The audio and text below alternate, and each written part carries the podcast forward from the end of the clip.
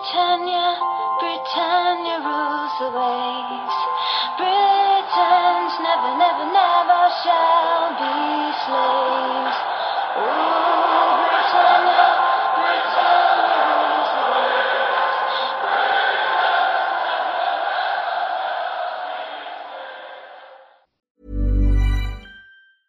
Hiring for your small business? If you're not looking for professionals on LinkedIn, you're looking in the wrong place. That's like looking for your car keys in a fish tank.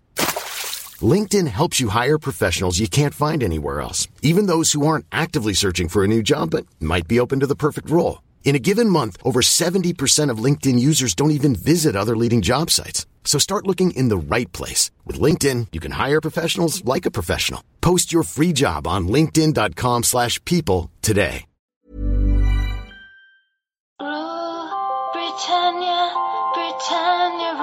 Rules the waves.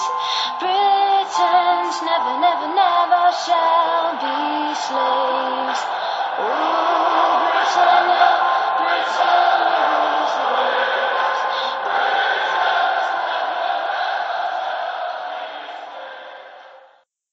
Hej och välkomna till avsnitt 136 utav Svenska FPL-podden. Vi har gått igenom sju gameweeks och går in i vårt andra landslagsuppehåll och man kan helt vara säker på att hösten har kommit nu när Watford har sparkat sin första tränare för den här säsongen. Eh, vi välkomnar, välkomnar Claudio Ranieri tillbaka till Premier League. Vi spelar in idag tisdagen den 5 oktober och agendan för dagens avsnitt är att vi ska kika in i våra byggen, hur det rullar på efter den här, ja, vad ska man säga, förskräckliga omgången. Vi har blivit bortskämda med många fina scorer, men här är det nog många som tycker att de fick ganska lite poäng, men kanske avancerade ändå. Eh, det var många som hade dåliga, dålig vecka. Eh, sen så ska vi prata lite wildcard. Det är många som har lagt upp plan för att dra wildcard här till, eh, till det här landslagsuppehållet. Vi ska prata lite spelare som vi vill kika lite närmare på. Eh, efter det så ska vi även gå in på lite statistik från de här första sju gameweeksen. Nu har vi fått lite kött på benen så att säga. Kolla vilka spelare är det som har överlevererat, vilka har underlevererat och eh, vad kan vi dra för slutsatser utifrån det. Vi avslutar sen med era lyssnarfrågor. Men som jag nämnde, vi startar och, och pratar våra byggen och Fredrik, jag kan väl börja bolla över till dig. Du eh, tar, tar flest poäng den här veckan med dina 45 eh, som räcker till gröna pilar.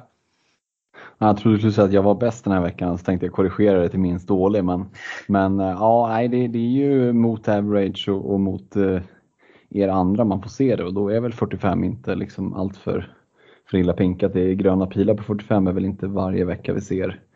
Eh, men eh, 466 totalt, en overall rank på 173 så lite putsning där. Jag börjar, börjar flåsa lite mer i nacken i alla fall Stefan. Alex är väl där i, i liksom nästa, nästa gathörn i alla fall. Är. Inte så långt efter. Eh, Stefan är bara tre poäng eh, framför dig. Eh, Stefan, du tar 41 poäng den här veckan. Ja, det känns som en eh, riktig pissvecka faktiskt. Kasta bort två fria byten. Eh, valde spelare som, eller kikade ju på framförallt Jiménez och liksom en Chelsea-back och valde fel i båda bytena eh, egentligen. Eh, så nej, det känns bortkastat. Eh, in, utnyttjade inte att Ronaldo inledde bänk och, och men egen egen kaptensnolla där också. Eh, det var väl i och för sig rätt oflytt att Lukaku kom iväg med, med en blank sett till de lägena han skapade och hade själv eh, i den matchen. Men, men eh, ja, vi tar det och så får vi gå vidare här och göra det bästa av situationen efter landslagsuppehållet. Ja, men oflyt. Jag tror det är de som hade en riktigt fin game week. Det var ju de som satt med binden på, på en Mohamed Salah i, i toppmötet eh, Liverpool City. Och ja, visst, det finns ett case för att och liksom sitta med någon autocup, speciellt med den form som Salah, Sala visar upp. Jag är mäkta imponerad i, mot ett sånt kvalificerat motstånd som Manchester City. Fredrik, eh, du får väl gärna komma in och kommentera här vad, vad du har att säga om, om matchen. Ja, förutom att han gör säsongens mål eh, så eh, nej, det är väl bara liksom att hatten av och, och att man får käka upp orden om att det inte var läge att kaptena honom. sen är det såklart enkelt med, lätt med fast i hand. Men eh, nej, som du säger, eh, Salas form just nu den gör honom ju vad som känns i alla fall som ostoppbar. Mm. Jag kan bara gå till mig själv. Jag, jag skulle göra samma val eh, även den här veckan om, om Salah skulle, skulle stå för eh, samma match eller liknande motstånd. Skulle möta Chelsea eller motsvarande. Eh, ibland händer det så här. Ja, det får vara. Jag tänker ändå försöka liksom spela spelet och hitta den bästa. Jag tror ju på att, att leta, leta matcher och motstånd. Eh, sen att eh, Ronaldo inleder bänk, kommer in och eh, ser väl inte sprudlande ut. Lukaku är väl mer oflytt, precis som Stefan var inne på där. Eh, själv så tar jag 43 poäng som mittemellan er två backar 6 000 placeringar till eh, 36 000 plats overall. Eh, helt okej. Okay. 20 poäng före dig Fredrik, men som vi sa här innan vi började spela in 20 poäng. Det är med lite flyt en omgång så är man i kapp så det är rejält tight. Det, det skiljer ganska många tusen placeringar oss emellan men poängen är inte stora. Och där kan man väl vad, komma till det. Ja, vad, vad, vad sa vi då? Ja, vad sa vi? 140 000 eh, platser i overall rank på ja. 20 poäng. Ja, och eh, mellan dig och Stefan så, så skiljer det eh, 35 000 platser och det är tre poäng. Så att eh, det är ju galet. Och om det är tre poäng, det var många som gjorde mycket byten. Det var mycket flaggor här inför Game Week 7. Vi går in i ett landslagsuppehåll nu som kan innebära många flaggor de här minuspoängen som, som man drar vid, vid byten, det gör ju att man backar ganska många tusen placeringar bara att göra bytena. Du var inne på det Stefan, de bytena du gjorde föll inte helt eh, ut som, som önskat och det var väl många som kanske till och med tog minuspoäng för att ta in en eh, Alonso som inte kommer till start här för Chelsea. Eh, hur, hur ska man resonera kring de här minuspoängen? Jag är väl inne på det att man inte ska vara alltför rädd för att eh, se att man backar flera tusen placeringar eftersom att det är egentligen poängen som är, är det intressanta. Men samtidigt så ska man väl vara ganska eh, man ska överväga noga sina, sina minuspoäng man drar. Eh, vad, vad säger du Stefan? Jo, nej, jag funderar länge på att dra minus till den här gameweeken och eh, liksom hade man bestämt sig för att göra det kanske man hade eh, dragit rätt byten och, och liksom gynnats av det. Eh, det är framförallt när man har skador som som jag tycker att det är extra intressant. Eh, samtidigt så kände jag väl att jag kanske inte ville byta ut eh, mina, alla mina skadade spelare så att jag landade i att eh, ta det säkra för det osäkra. Eh, och det, I den här gången så föll det inte väl ut men, men en annan gång kanske, kanske jag hade tjänat på, på att göra så. Eh, ja, så, nej man, man, vill ju, man vill ju lösa långsiktiga problem och det som man hade fått med sig med det här det är ju att plockar du då ut en spelare som du verkligen vill bli av med. Nu pratar du skadade spelare och vi, jag kan väl tänka mig att det rör sig om Reece James och, och, och en Trent. Eh, men som har spelare som man vill ha eh, på sikt men som är skadade. Eh, plockar man ut dem och så är de tillbaka till nästa game week. Det är kanske inte så roliga minuspoäng. Om man däremot har problem med en spelare som, som inte spelar, säg en, en Traoré i, i Wolves och, och, kan få in någon som man eh, ändå verkligen vill ha. Så då Spara mig in det bytet från någonting man behöver göra längre fram i alla fall. Eh, jag resonerar ungefär som du gjorde Stefan med minuspoängen. Eh, och och med, med tanke på att vi har ett landslagsuppehåll nu så det finns ganska stor risk att eh, det kan vara minuspoängläge även när vi går in inför Game Week 8. Och då var jag inte så sugen att ha dragit minuspoäng i, i Game Week 7 redan. Så att jag, jag håller, håller dörren öppen för att, att dra minus nu. Förhoppningsvis inte. Men eh, den, den grejen finns fortfarande. Fredrik, eh, när vi pratar om att ta minuspoäng och byta ut spelare som man vill ha. Eh, jag och Stefan gjorde ju det galna movet och, och plockade ut Trent. Du, eh, du stod emot. Ja, nej det, det fanns inte på kartan för min del faktiskt. Jag tror att han har ganska god chans att vara tillbaka här ganska snart efter landslagsuppehållet och då, då, då vill man sitta där och, och kunna casha in. Um, jag tror mig få, jag hoppas i alla fall kunna få lite fler argument lite senare i, i det här avsnittet. Men eh, eh, ja, det, det, finns ju många olika strategier kring det här att ta hits eller inte. jag skulle vilja säga att bara för att du inte tar några eh, minuspoäng så kan du också välja att göra byten utifrån hur riskabla de är. Eh, jag la ut en, en, bild på mitt lag i, i vår Patreon-tråd här och hade liksom tre tokröda bänkspelare i Trent, Eiling och Bafemi så det fanns liksom noll, noll eh, marginal för att någon inte skulle starta i mitt bygge. Så jag tog inga minuspoäng men det var en ganska stor risktagande för jag plockade ut två spelare som spelar i form av ja, Shaw och sen eh, Ronaldo som hoppade in då. Så att det finns ju ett mellanting mellan att ta minuspoäng och bara göra safe-byten. Det är att göra lite mer balls i byten men ändå inte ta minus och så hoppas att de gubbarna som, som är utvalda elvan faktiskt spelar också. Hur blev det för dig till slut Stefan? Du tog inte heller ut Trent va? Det var James som fick eh, stryka på foten. Ja, det var, det var en berg och dalbana med Reece James. För först så läste jag rapporter om att han kanske skulle vara borta till januari och sen så skulle han vara med i Englands landslagstrupp och sen skulle han spela vattenpolo. Eh, så nej, eh, han rök till slut. Jag, och det, det, var ju mycket på grund av Shaws vara eller icke vara. Jag behöll ju Shaw och han fick ju sin start men tyvärr så tycker inte United att det är så kul att försvara. Så att det, det, det, gav ju ingenting. Eh, och nu är det klart att jag ångrar att jag behöll Shaw för att jag hade hellre behållit en, en skadad Reece James eh, för att liksom minimera antal byten jag hade velat gjort framöver. Men det, det, går inte att gråta över det utan beslutet är taget och nu får man bara anpassa sig och göra korrekta eh, beslut härifrån. Mm. Hade du någon eh, liksom, vidare ingående tanke på, på Trent eller han har alltid suttit stabilt i bygget inför Game Week 7 eller? Nej, han fanns väl också, eh, också där i tankarna på att byta ut. Det var lite vad jag ville få in på mitten eller vad jag ville ha råd att få in på mitten till Game Week 8 kanske. Mm. som, som eh, jag stod och vägde mellan. Eh, nu valde jag att gå på Tony istället för Jiménez framåt, vilket såklart kostade 8 poäng i den här gameweeken men, men det frigjorde pengar som, som jag tror att jag kommer ha nytta av framöver. Så vi får hoppas att de där poängen kan ticka tillbaka när Tony har sina fina matcher här eh, efter, eh, ja, om, om några omgångar. Det kanske är med Trent som det är ni ska ta ikapp de här 20 poängen ni ligger efter eh, mig. Vi, vi, får se. Och vissa av er lyssnare kanske skriker hycklare till mig. Jag har sagt att Trent han ska ingenstans. Men eh, jag vill väl säga det att det är skadan som påverkar. Eh, precis som du säger Fredrik tror jag i och för sig att han mycket väl kan vara tillbaka till Game Week 8. Men det är inte säkert på något sätt. Det är Watford-matchen. Sen är det sådär det är ju rätt okej okay eh, matcher och, jag tycker Trent är liksom den, den bästa försvararen i, i spelet.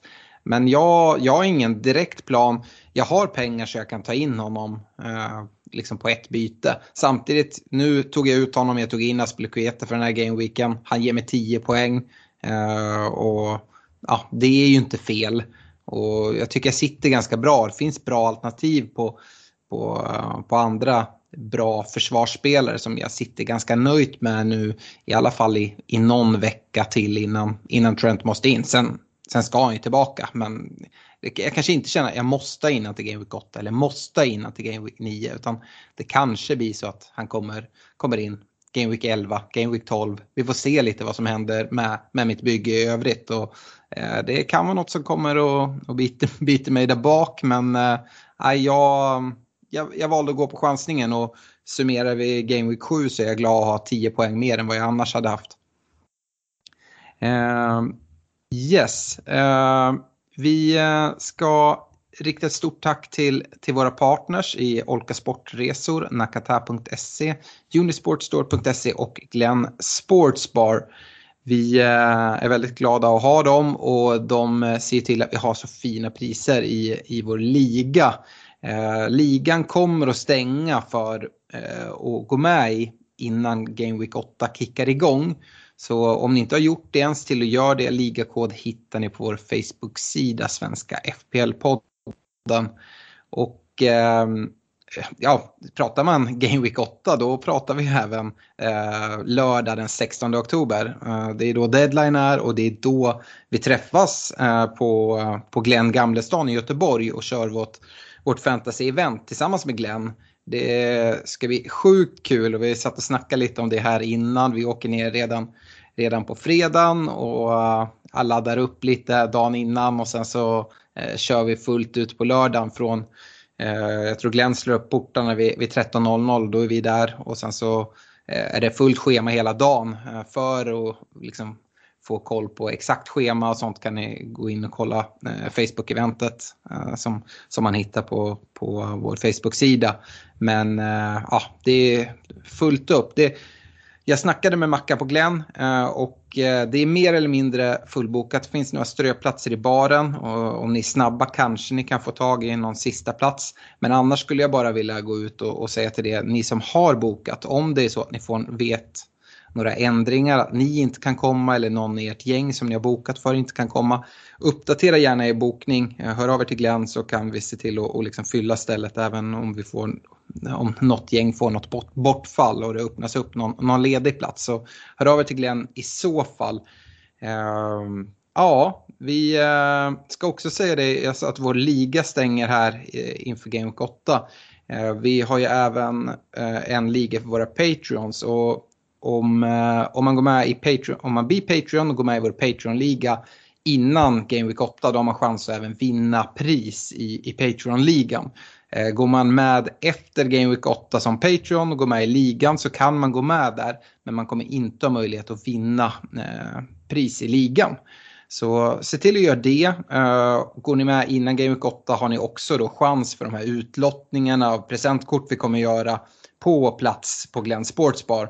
Eh, den kommer även ske digitalt via Facebook Live men vi ska lotta ut ett presentkort på Unisport Store eh, på 1000 kronor och ett presentkort på 2500 kronor hos Olka Sportresor.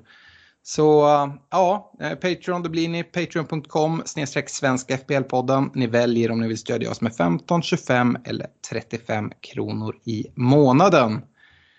Yes, vad är vi mer? Vi ska nämna poddresan. Fredrik, eh, vi, vi drar till London här eh, första, första april. Ja men vi gör ju det och, och, det kan vi ju inte nämna för många gånger. För er som tycker att vi tjatar, vi kommer att fortsätta tills ni känner att eh, fan jag måste hänga på där. Alltså. det, tro mig, det är ingenting som ni kommer att ångra. Eh, sjukt kul ska det bli och liksom dundra in i, i i London först och sen i rätt del av London för att liksom ladda upp inför en Palace-match inför Sellers Park framförallt. Jag tror att det är garanterat fler än, jag som har det på bucketlisten. Och, eh, ja, men det, det, är ju, du har ju pratat om det tidigare Alex, det är ju någonting speciellt med att se en fotbollsmatch i England när man inte håller på något av lagen och det finns en annan typ av anspänning. Sen är det för Stefan och, och liksom, det är lite upp till bevis för Arsenal där men eh, för oss andra, ja det kanske luktar en eh, kapten på, jag tänkte säga Sa, men du Alex säger väl Gallagher eller? Ja, varför inte? Men Stefan, eh, du som Arsenal-supporter, du börjar väl få lite studs i dojan nu. Det börjar ju se ut som att ni kan spela fotboll. Ja, men jag ska nog kappa Ramsdale i sånt fall om det ska, ska vara så. ja, eh, det kanske finns någon annan i Arsenal du kan sätta binden på om du nu nödvändigtvis måste göra det. Eh, men eh, nej, det är det, det jag tänker om man... Eh, Arsenal börjar spela fotboll nu. Jag hoppas att eh, Arsenal är i fin form och, och ligger med en bit upp i tabellen när matchen kommer också. Så att nej, jättekul. Läs mer på, på, på vår Facebook-sida eh, om hur ni bokar resan via Olka Sportresor. Eh, pris då 4 990 kronor i del i dubbelrum eller trippelrum. Och Eh, som vi påtalar varje vecka, det är begränsat antal platser. Det finns fortfarande platser kvar, eh, det är därför vi, vi, vi pratar om det. Men eh, det har samtidigt bokats på en del så att eh, om man, om man vill haka på så vila inte på hanen allt för länge. Med det så ska vi hoppa in i wildcard-snack eftersom det är väldigt många som håller på att planera ett wildcard eh, som trycker av wildcardet ganska tidigt, antar jag nu i landslagsuppehållet för att hoppas hänga med på lite eh, price rises och undvika liksom, sänkningar av, av vissa spelare man sitter med. Och um, jag tänkte börja så här lite, att vi går igenom från, från målvaktssidan och, och framåt och så kastar jag ut lite templetspelare som som kanske många sitter med idag. Och så får ni bara snabbt säga ja eller nej om ni skulle eh, behålla de här spelarna i ett, i ett wildcard eller inte. Vad, vad tror ni om det? Låter bra. Eh, på målvaktssidan så, jag sitter ju med Sanchez, tycker att han är en av de absolut bästa 4,5 målvakterna och han sitter i ganska många byggen. Om ni hade dragit wildcard idag, det är många som, du pratar Ramsdale som kapten här i, i april Stefan. Eh, men om vi börjar med dig Stefan, Sanchez, hade du suttit kvar med honom i ett wildcard-lag nu? Alltså, jag tror det. Eh, Brightons försvar är bra. Problemet är att han får knappt något skott på sig. Eh, och det, det, är någonting som skulle kunna eh, Eh, ja, men, eh, visa sig längre fram att, det inte, alltså att hans potentiella nollor inte genererar tillräckligt med poäng. Eh, den, den som skulle vara, ligga närmast i handen nog Melier i, i Leeds eh, nu när de har fått tillbaka lite eh, backar. Eh, han är väldigt bra på att ta bonuspoäng när, när nollorna kommer och får även en del skott på sig. Jag bryter in där direkt Stefan. Jag tänker att vi kör lite så här yay or nej om man kör på dem. Sen så kommer en liten diskussion längre fram när vi pratar Eh, på ett potentiellt wildcard-lag. Vi kikar på vilka, vilka spelare vi, vi överväger. Se om det har okay. gått fram till Fredrik bättre. Eh, Sanchez, yay or nej? Yay. Ja, men då uh, verkar ni tycka att han är en bra spelare att behålla. Eh, kollar vi försvarsspelare, eh, jag antar, jag kan svaret här, men eh, Fredrik eh, Luke Shaw? Nej. Fan. Nej. Ja, den, den Nej. tycker jag är ganska tydlig. Um, Alonso då? Vad, vad, säger du där Stefan? Absolut inte. Nej. Eh, Fredrik? Jag instämmer, nej. Finns bättre, bättre Chelsea-spelare som Thiago Silva tänker du där? Exakt så.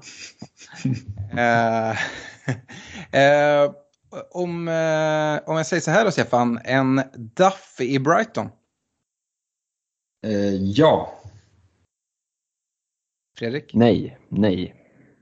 Nej, och då antar jag att det är för att du tänker på en Livramento, Fredrik. Stämmer. Stefan Livramento. Ja, han får plats i mitt bygge också. Mm. Tänker trebackslinjen. Går vi upp på mittfältet uh, tycker jag ska bli intressant att höra vad ni säger. Om vi börjar med dig Stefan på en Ben Rama. Nej. Fredrik? Nej. Intressant. Uh, Eh, om Fredrik säger om Gray i Everton? Oh, en av de svåraste hittills. Nej. Stefan? Nej. Eh, Sar i Watford? Nej. Fredrik? Nej. ja, det är tuffa spelare. Eh, det finns fler att, att gå till, vi kommer att prata om men på forwardsidan då. Eh, den här tycker jag också är ganska spännande. Ni var båda nej på Bendrama, men Stefan, hur ställer du dig till Antonio? Ja. Fredrik? Absolut. Okej. Okay. Eh, vi ska inte hålla det här segmentet allt för långt för det blir mycket yay, nej, höger, vänster. Vi kommer komma till det. Eh, jag tänkte vidare lägga upp det så här. Eh, så som jag ser på det så tycker jag att det är ganska självklart att man går på två premiumalternativ där Salah är den ena och där en premiumanfallare är den andra.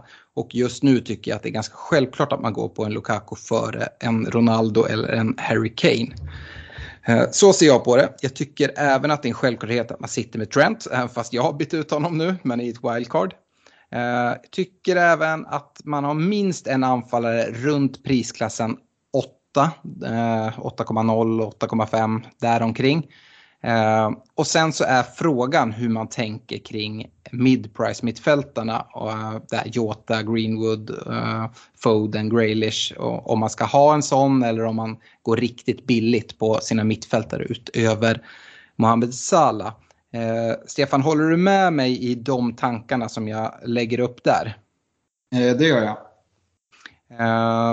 Och när jag kollar på det här och skulle jag dra ett wildcard, nu har inte jag något, men om jag skulle göra det så skulle jag börja kolla på spelschema. Jag skulle kolla på det på eh, lite längre sikt och då väljer jag att gå in på eh, Fantasy Football Scout och eh, kolla på Season Ticker där man kan se alla alla lags matcher och värdera dem på svårighetsgrad. Och kollar man på en åtta veckors eh, period så ser man att så som Fantasy Football Scout rankare, det behöver inte vara rätt men de har hyfsat bra koll.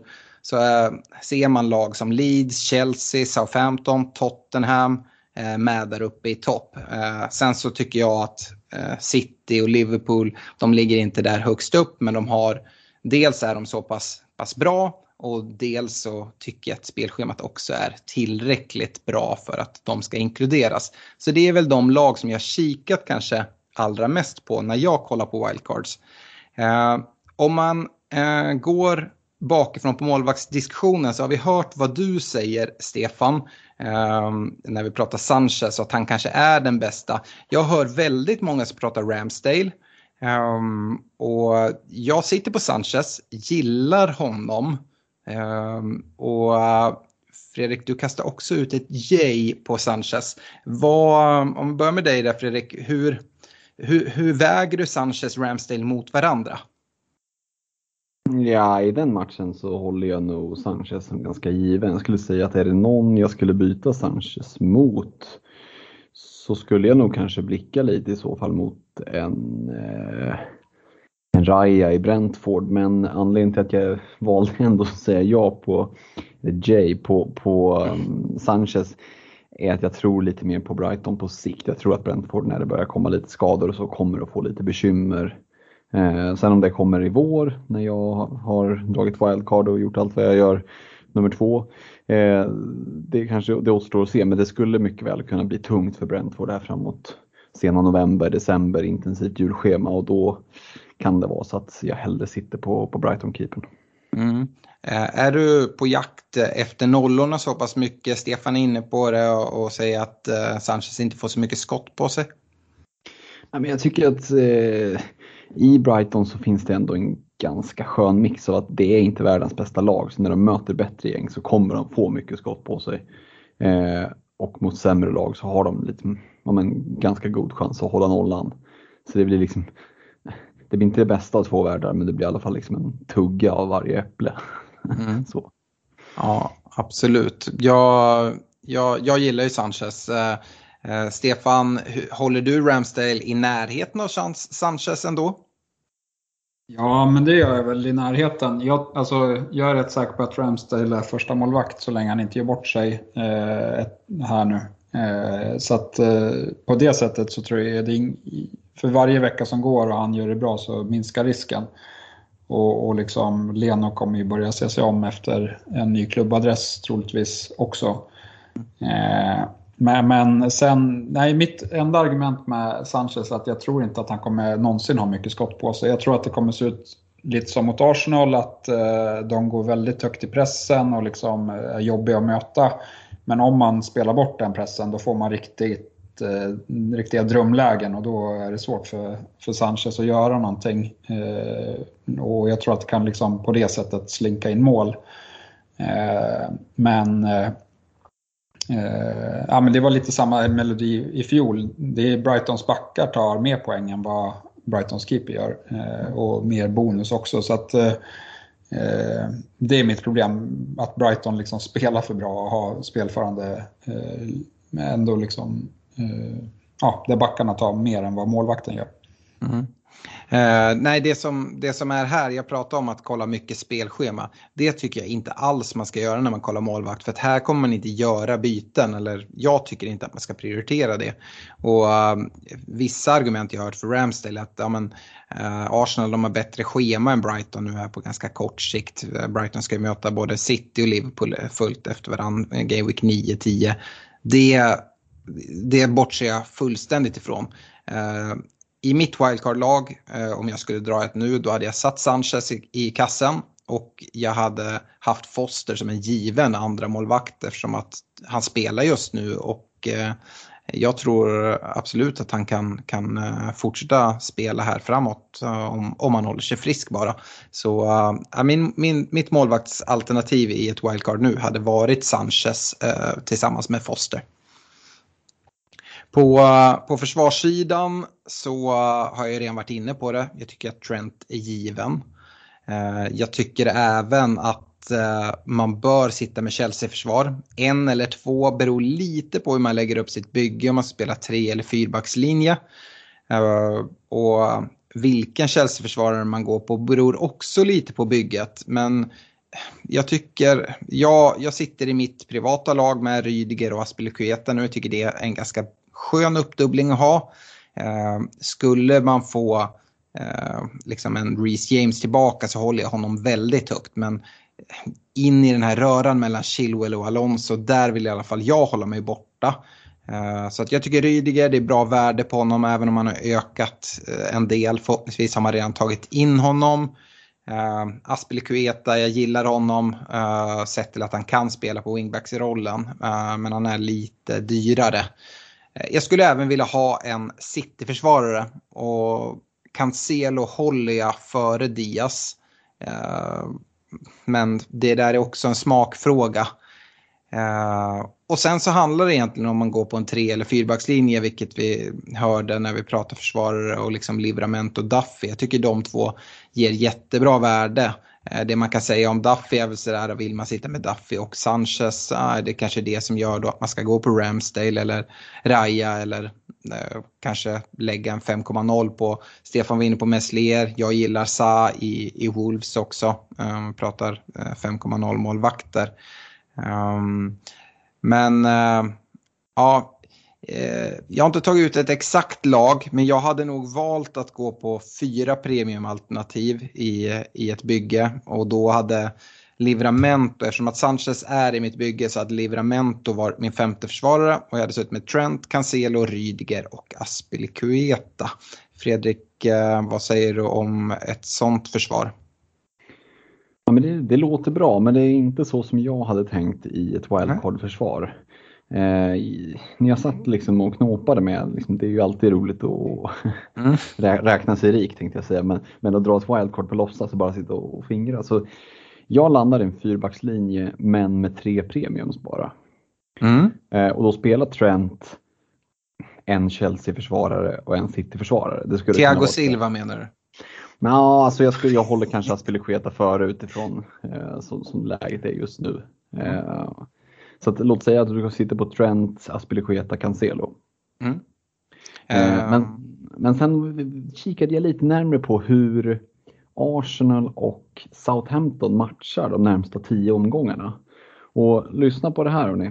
Crystal Palace hemma, Burnley hemma, Watford borta, Watford hemma, Norwich borta, Newcastle hemma, Leicester hemma, Brighton hemma, Southampton hemma, Crystal Palace borta.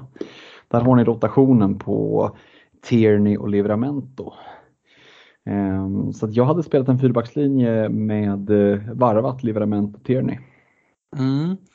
Ja, eh, Stefan, eh, Ja, du, nu har du hört både eh, Fredriks och mina tankar. Håller du med någon eller har du någon helt egen syn? Du får även gärna ge din syn på Cancelo versus eh, Diaz.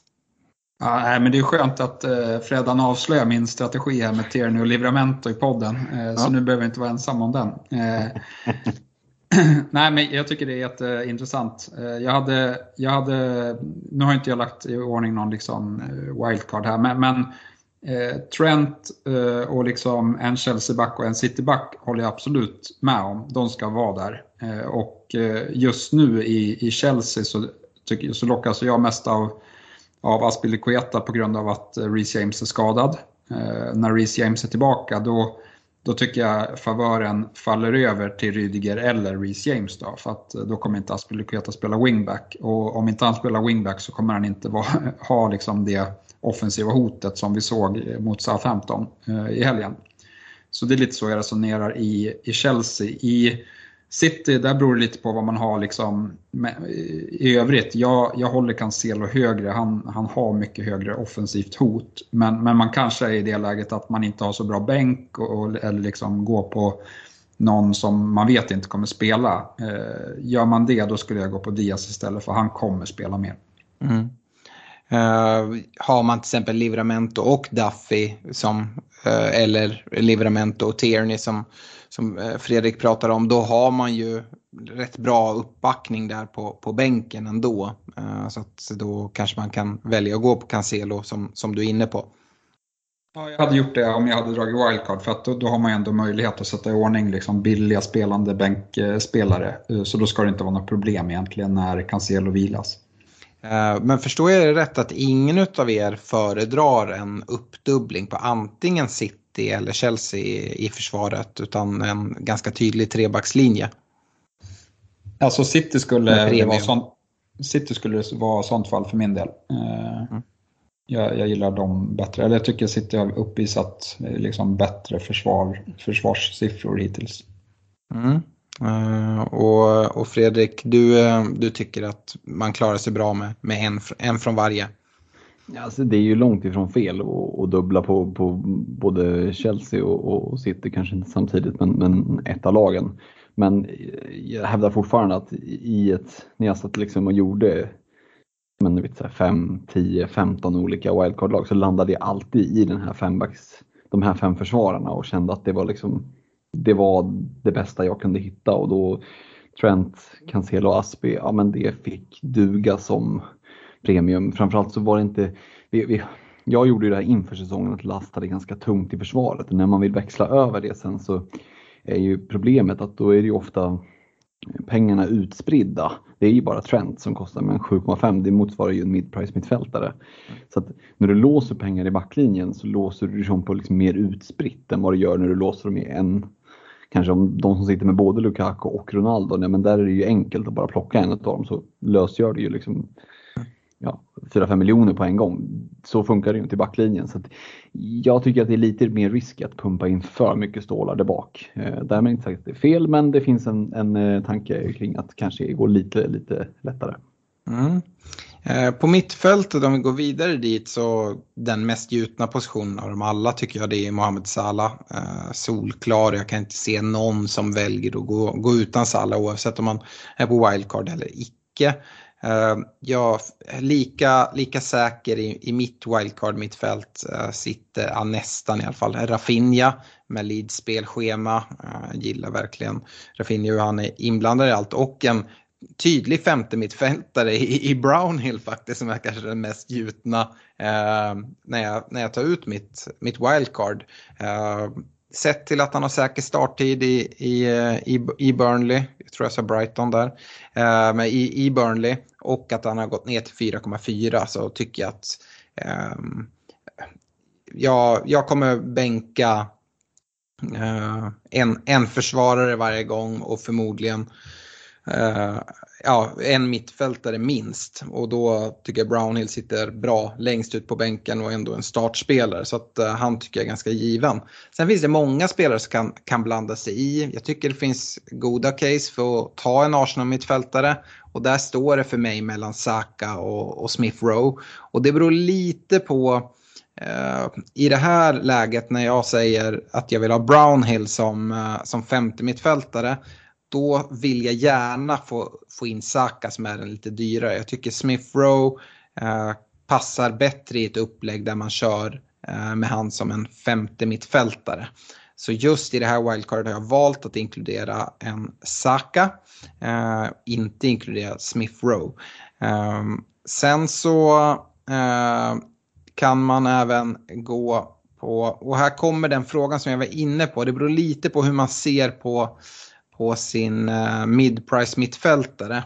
Ska man ha en mid-price mittfältare? Jag tycker inte att man i ett wildcard sitter kvar med en eh, Diego Jota. Jag tycker inte att man sitter kvar med en Mason Greenwood som nu eh, också ligger eh, ja, men United spelschema och sådana där saker. Så att jag tycker att den platsen i så fall ska gå till en City-spelare och då fastnar jag någonstans mellan Grealish och Foden.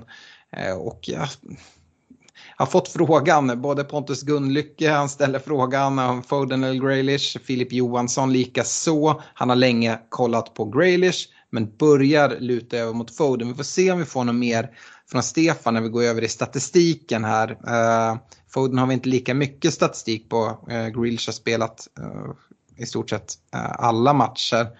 Så um, ja, det ska bli kul att höra hur, hur ni resonerar kring, kring det här. Eh, men jag hade landat i, City som en eh, mid-price mittfältare om man går på det spåret. Nu i det här wildcardet eh, så har jag inte med någon. Och då, då väljer jag att gå på en, en Gallagher i, i Crystal Palace. Jag tror alla lyssnare vet hur mycket jag gillar honom. Skulle lika gärna kunna vara en Mbuemo i Brentford som har ett fint spelschema här inom kort. Men ja, eh, jag, jag är inte så sugen ändå att dubbla upp i, i Brentford. Ni kommer höra det när vi går till anfallssidan sen. Men mittfältet då som jag, jag presenterar i det här läget är Sala, Saka, Rafinha, Gallagher och Brownhill. Uh, Stefan, tankar kring det? Ja, men det är helt okej. Okay. Jag hade, ja men Sala och Rafinha är gjutna, Eh, tycker jag. Eh, och en billig mittfältare givetvis. Eh, sen om det är Brownhill, Cissoko eller Bizuma, det, det, det låter jag osagt. Har man till exempel haft Bizuma sedan starten så kostar han bara 4,5. Då hade jag nog kört på honom. Brownhill har förvisso varit ordinarie men det känns ju som att han skulle kunna tappa sin plats mer än vad det känns som att Bizuma skulle kunna tappa sin om man säger så. Eh, annars så, ja, Saka håller jag före Smith Rowe. Eh, det är en pengafråga såklart men, men jag kan ändå se Eh, ett scenario i Arsenal där Smith Rowe eh, blir bänkad eller skadad. Han, han, jag tycker han har lite, visat upp lite tendens till eh, att få eh, muskelskador. Nu var det i och för sig Saka som hade skadekänning här senast men, men jag skulle ändå säga att Smith Rowe är lite mer skadebenägen av det jag, man har sett av honom hittills. Och sen tycker jag också att det står om man ska ha en billig till så är det väl Gallagher och Mbuemo det står mellan. Jag hade dragit in en chansning på eh, ja, en billigare backlinje som jag var inne på och sen Mason Mount på mitten. Mm. Eh, intressant. Eh, Fredrik, eh, hur, hur ser du på det här och, och gärna din syn också på den här mid-price mittfältaren? Mm. Ja, men jag tänker nog kanske lite annorlunda här. Eh, lite mer risky kanske men Eh, anledningen är liksom för att vi ska kunna knyta ihop säcken när vi kommer till anfallet sen. Så att, min ursprungselva i ett wildcard hade varit med tre mittfältare bara. Eh, så att Rafinha givna och sen Foden eller Grealish. Ja, jag förstår att vi har fått flera frågor om det för att jag var också ganska tydligt inne på Grealish inför den här omgången och så såg ju Foden så sjukt bra ut och det är Grealish han plockar av och det är nästan som att det är liksom man kan se hur den där pendeln bara snurrar över så att jag sitter nästan lite mer i i Foden-båten och det, en TSB på 1,6 procent. Kliva in där nu, de poängen är ju liksom, de, det är som att tälja guld. Eh, om du sitter på honom och han börjar leverera och nu kommer det ett fint spelschema. Så att, hade jag dragit ett wildcard nu så hade jag förmodligen landat i Sala, Foden, Rafinha och sen två 4 Oj, ja det var, det var billigt. Mm. uh, ja, intressant. Uh, men uh, det är ungefär samma spelare ändå som vi är inne och diskuterar här på mittfältet hör jag. går vi över på anfallssidan så lika gjuten som Salah är i det här bygget så är Lukaku det på anfallet just nu. Som jag var inne på. Jag tycker att man sitter med en premium mittfältet, en premium på forwardsidan. Salah kommer förmodligen vara ganska permanent säsongen ut. Eh, kanske inte under afrikanska mästerskapen men det är för långt fram. Eh, och eh, jag ser liksom inte Bruno eller Kevin De Bruyne riktigt kunna konkurrera ut en Salada, där utan då blir det i så fall om man får möblera om för att få in den personen också. Eh, men på anfallssidan kan jag absolut se mig rotera Lukaku, Ronaldo, Kane. Så jag vill verkligen inte räkna bort Kane helt, även fast han just nu kanske ser iskall ut så vet vi att han kan, kan komma tillbaka där. Ehm, så jag tycker man sitter bra med en anfallare i premiumsegmentet och Lukaku är den spelaren nu. Jag tycker Lukaku har fått mycket skit eh, från spelare som eh, säger det. Ja, men jag tog in honom nu, levererar han ingenting. Han gjorde det bra mot Arsenal men ja, sen dess har det inte hänt något. Men jag vill liksom påta det, det är det här jag har varit inne på hela tiden, att spelschemat spelar verkligen roll. Eh, det är därför jag har sagt att jag inte har något problem att byta ut Ronaldo här. Eh, och jag står fortfarande fast vid det. Nu är det ju såklart enklare när Ronaldo har haft det lite tuffare och United också. Men även om Ronaldo hade öst så hade det inte haft något problem att switcha honom till en, en Lukaku här. Eh, ja, de här omgångarna som kommer nu. Så eh, jag tror att det kommer komma, man får ha lite tålamod. Eh, inte ens en spelare som Lukaku eh, kommer göra mål i absolut varje match han spelar. Däremot kommer han göra, göra mål, det känner jag mig ganska trygg med. Han blankade nu senast, men i övrigt har han blankat mot ganska svåra motstånd. Den blanken som han hade här i Game Week 7, jag skattar mig lycklig, jag som inte satt med honom. Men jag förstår att Stefan som sitter med kaptensbindeln där kände sig ja, lite eh, liksom blåst på poängen. Eh, Lukaku är given tycker jag. Antonio är ju den stora frågan. Jag tror att jag hade eh, spelat utan Antonio.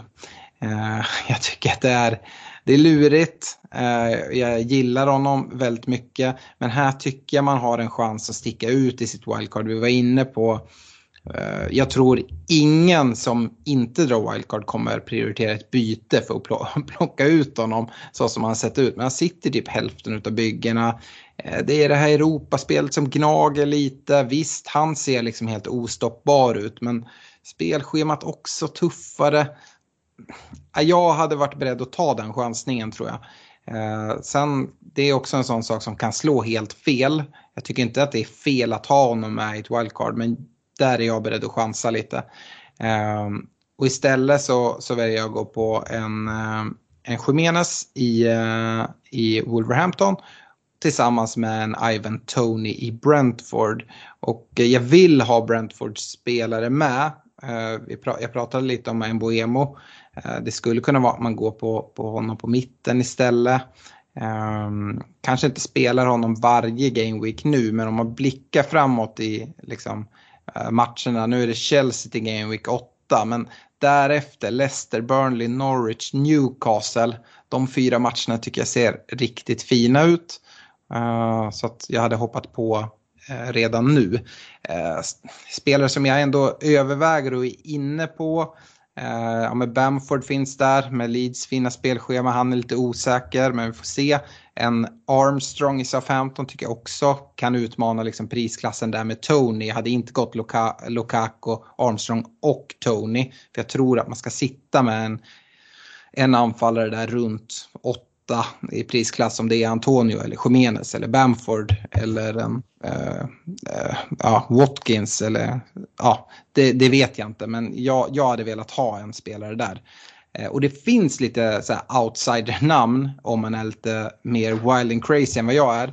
Eh, som jag ändå tycker är värda att nämna. Som ni gärna får säga vart ni står. Jag tycker att en Watkins har sett fin ut i Aston Villa.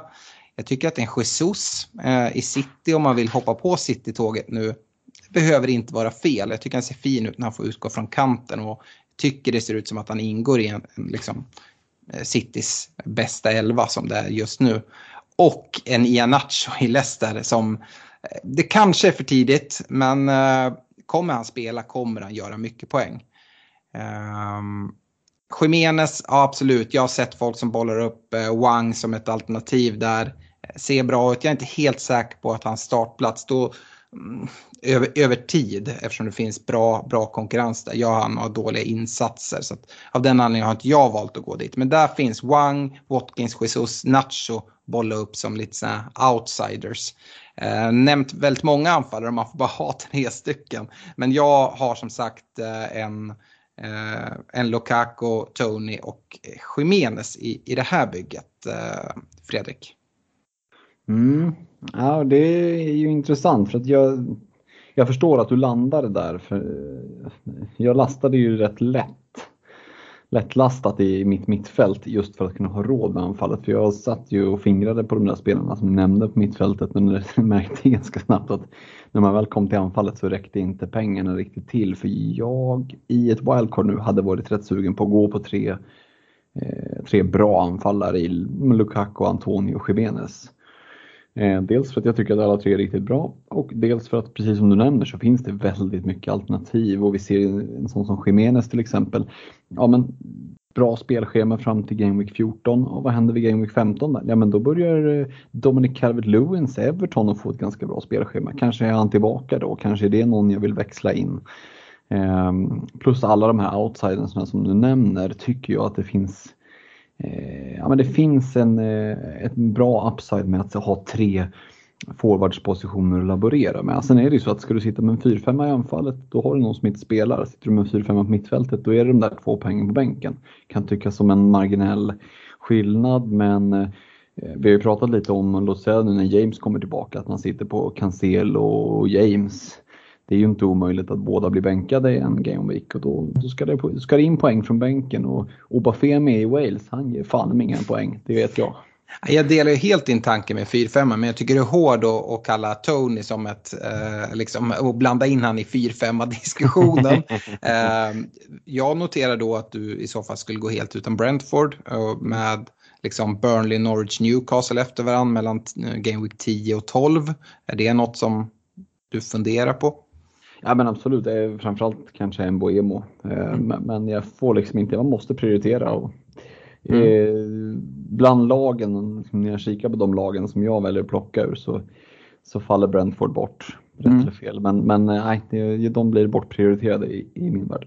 Mm. Fredrik, jag hade ju gärna sett att om man hade gått på tre lite dyrare eh, forward som du ändå väljer att göra, att lite sticka ut där på något sätt och gå på något av de här namnen som jag nämnde i Watkins, Jesus, Nacho. Eh, eh det är ingenting som lockar. Hur ser du på, på de, de namnen?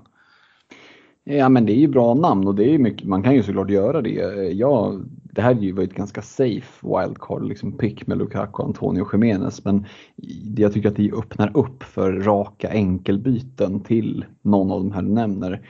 Sen vem utav dem, ja, det är det som, där är jag lite för liksom, jag är inte tillräckligt mycket early adopter för att kliva in och, och plocka någon av dem på en gång. Men eh, jag vill kunna ha liksom många dörrar öppna där. Och samtidigt, jag, alltså det finns ju en anledning till varför man väljer Jiménez, Antonio och Lukaku. Jag tror ju att de eh, kommer att ta bra med poäng närmsta gameweeksen också. Så det, det, är liksom inga renodlade cover picks utan det är ju tre val som tre bra spelare. Men eh, du är ju inne på det, det finns många alternativ i anfallet. Mm. Stefan, om vi går över till dig, kan vi inte börja där då med de här outside-valen, de som inte tog sig in i min, i min elva men som, som jag ändå nämnde här, eh, Ianacho, Jesus, Watkins, en, en eh, Armstrong i Southampton. Är det någon, någon där du tycker är lite extra intressant eller någon som du vill städa bort direkt?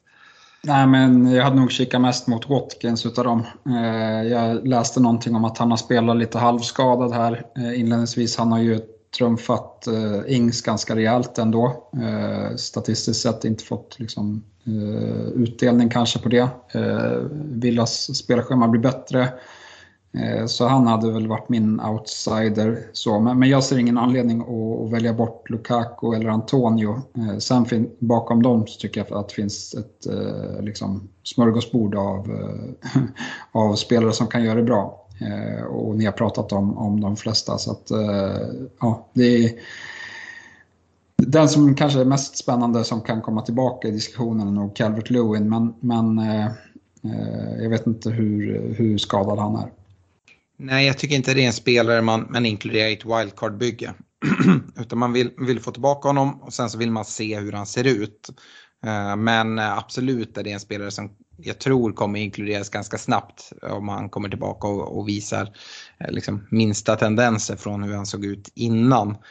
Um, Everton har ju sett bra ut som lag tycker jag. Alltså ja. både, både defensivt och offensivt. Man, man, man har ju förlitat sig rätt mycket på kontringar men, men det ser ju det ser onekligen bra ut och, och liksom addera en Calvert Lewin på topp och, och en Richarlison till det där bygget så kommer det omställningsspelet bara bli ännu bättre. Mm. Eh, jag tycker utifrån eh, liksom, de här diskussionerna vi har haft eh, att de, eh, de wildcard-lag ni presenterar de är inte jättelångt ifrån eh, de som inte drar wildcards just nu. Eh, att ni inte sticker ut allt för mycket och liksom köttar in men lite så här uh, city pants, eh, kasta in en Jesus där på topp till exempel. Eller dubbla upp i city-försvaret eller så, och liksom vara lite tidig in på någonting. Utan eh, mycket är sånt som ja, men hyfsat nära vart man är. Man behåller en Antonio som ägs av eh, liksom, hälften av alla lag och sådana saker. Det är inget fel i det.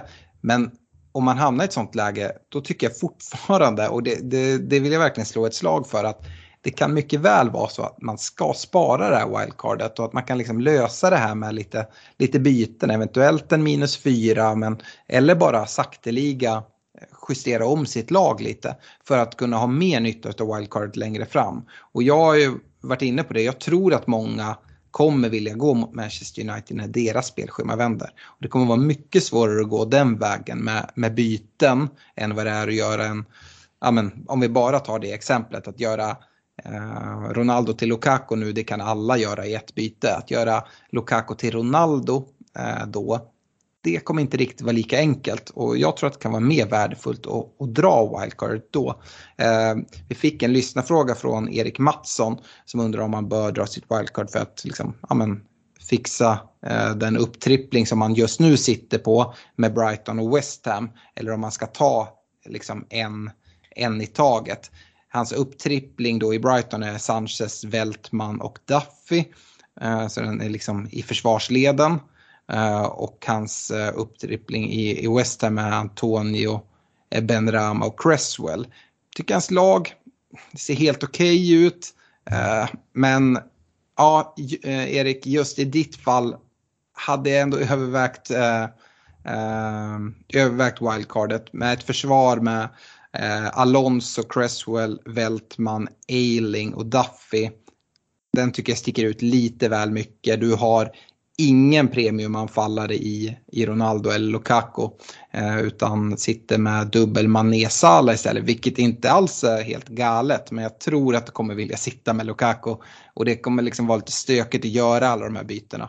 Så just i ditt fall hade jag kanske gjort det. Men i många som liksom sitter med redan antingen Lukaku eller Ronaldo och man har liksom börjat fylla på, fått in en Chelsea-försvarare kanske och liksom ställa om sitt lag då tycker jag att det är läge att hålla på wildcardet. Eh, eh, Fredrik, du är den enda som har wildcard kvar. Och du har väl varit inne på lite sånt resonemang att ändå hålla på det, eller har du tryckt av det nu?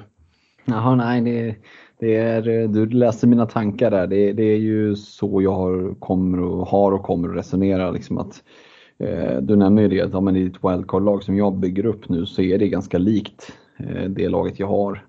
Ehm, mycket, mycket finns att liksom återse i båda alternativen. Och framförallt tycker jag inte att mitt lag blir speciellt så himla mycket bättre. Alltså det är klart att det blir lite, andra, annan, lite annan struktur men eh, jag, tyck, jag tror nog att det är ganska många som sitter och kan med ett antal byten liksom eh, ändå ta sig igenom de här gameweeksen och sitta med det kvar och då, då blir det liksom en, en USP att sitta med med wildcardet så pass långt mm. in i höstsäsongen. Det är inte så, inte så vanligt, i alla fall inte för min del, att man har det kvar så länge och det blir ju det blir någonting annat. Eh, eh, och använda det så pass sent. Det, det, det, ska bli väldigt intressant att se. Jag, jag, tror just vi som du när Uniteds matcher vänder att det är dags att ta det då men eh, bara att kunna ha det och, och ja, men se lite olika vägar för det. Det, det ska mm. bli väldigt intressant. Så jag hoppas verkligen kunna hålla på det här nu, att det inte dundrar in massa skador i, i landslagsuppehållet. Eh, utan att eh, jag kan ha lite is i magen med Obafemi och, och ja, kanske att Eiling får stryka på foten. Men, men just det här att det sitter massa rödflaggade i, i bygget. Att man kan ha lite is i magen och, och göra byten som ändå gör att, att bygget blir, eh, blir rejält mycket bättre. Ja, det, det är spännande att se, men jag, jag vill verkligen slå ett slag för det. Och det, det är kul att jag ska göra det, jag som drar mitt wildcard först av alla här i podden. Som, som verkligen, men jag, det, det är någonting jag, jag tror på. Eh, vi lämnar wildcard-snacket där och går över till en gammal klassiker som vi brukar göra i de här landslagsuppehållen. Utan vi lämnar över ordet till professor Knutsson. Stefan, eh, du ska få prata lite statistik här om vi kollar de första sju gameweeksen. Ja, men härligt. Vi kan väl börja längst bak så att vi sparar eh, karamellerna till, till sist tänkte jag. Eh, och, och liksom, det jag har tagit fram är egentligen de, de målfarligaste spelarna sett till expected goal involvement här första sju veckorna.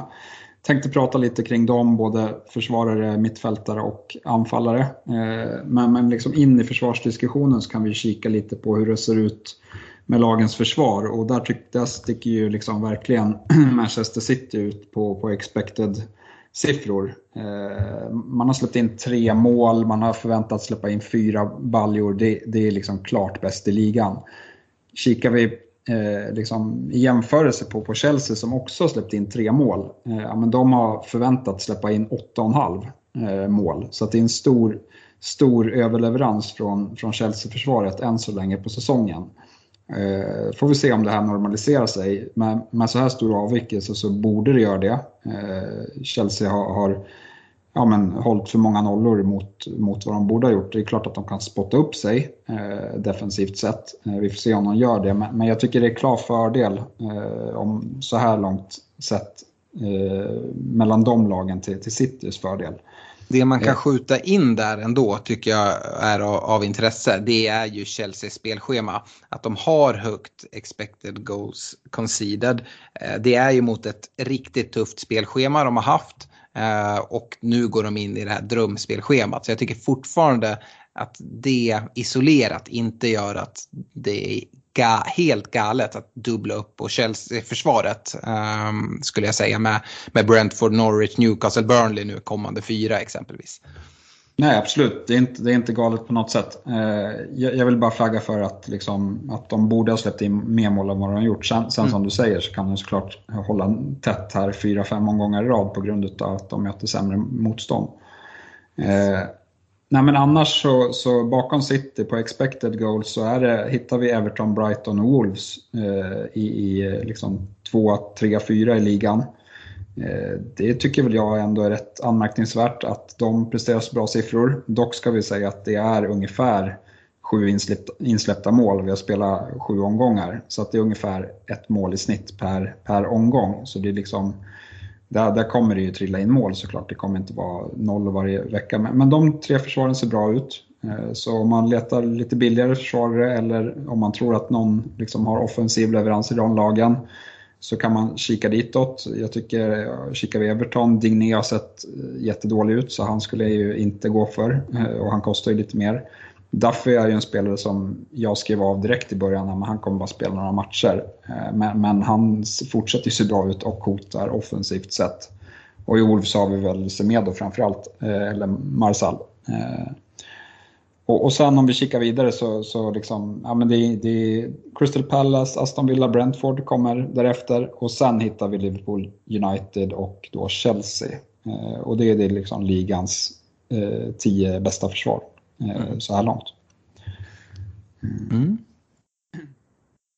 Eh, kikar vi lite mer på, på backsidan offensivt sett. Eh, så ja, men det är en spelare som sticker ut och ni kan gissa vem det är. Det är Trent Alexander-Arnold. Expected goal involvement på 3,1. Närmast efter honom är Richie på 2,3. Eh, och Richie eh, har ju, han, vi vet ju att han tar mycket hörnor och liksom slår mycket fasta i Newcastle, men, men, där vet vi också att det kommer ju nästan aldrig bli en nolla från hans sida. Eh, så även om han hotar offensivt sett så jag vet inte om, han, om jag hade betalat för de 5,0 eh, ändå för, för Richie, eh, då jag inte ser hur det ska kunna addera och bli liksom dubbelsiffriga poäng från hans sida. Eh, Bakom de två, eh, så jag kan nämna Trentley, ja jag sa kan det, 3,1. Eh, mm. Och sen bakom dem så kommer det tre spelare som, som lite kan mäta sig eh, på, i Cancelo, Alonso och Aspilicueta. 1,9, 1,7, 1,7. Men det är ändå ganska långt bakom Trent. Eh, och då har Trent spelat mindre eh, minuter än, än alla de här gubbarna. Eh, för mig är det liksom glasklart. Den enda som kan utmana Trent på sikt, det skulle vara en Reece James. Eh, han har bara spelat 194 minuter men presterar eh, ganska likt eh, Trent om man kollar statistiskt sett, eh, om man ja, justerar för antal minuter de har spelat.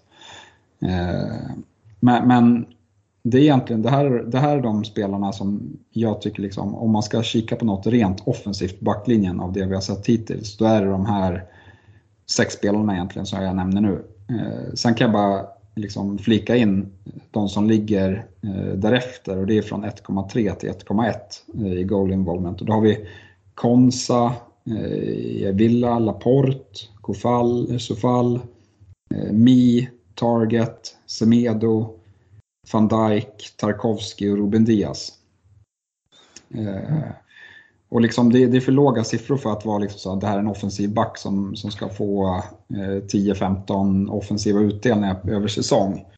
Det är inte så många spelare som kvalar in på det. Eh, och, och, det är anmärkningsvärt hur mycket Trent eh, krossar samtliga i, i statistiken än så länge skulle jag säga. Han har dessutom bäst eh, Eh, BPS-statistik eh, av samtliga backar på den här listan. Så att eh, bonusen kommer ju också trilla in på Trent när, när den offensiva utdelningen kommer. Mm.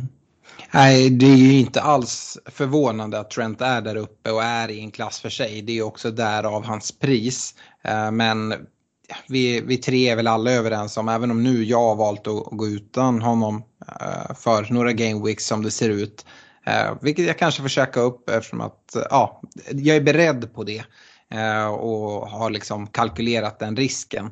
Men eh, inte alls chockad över att han ligger där uppe.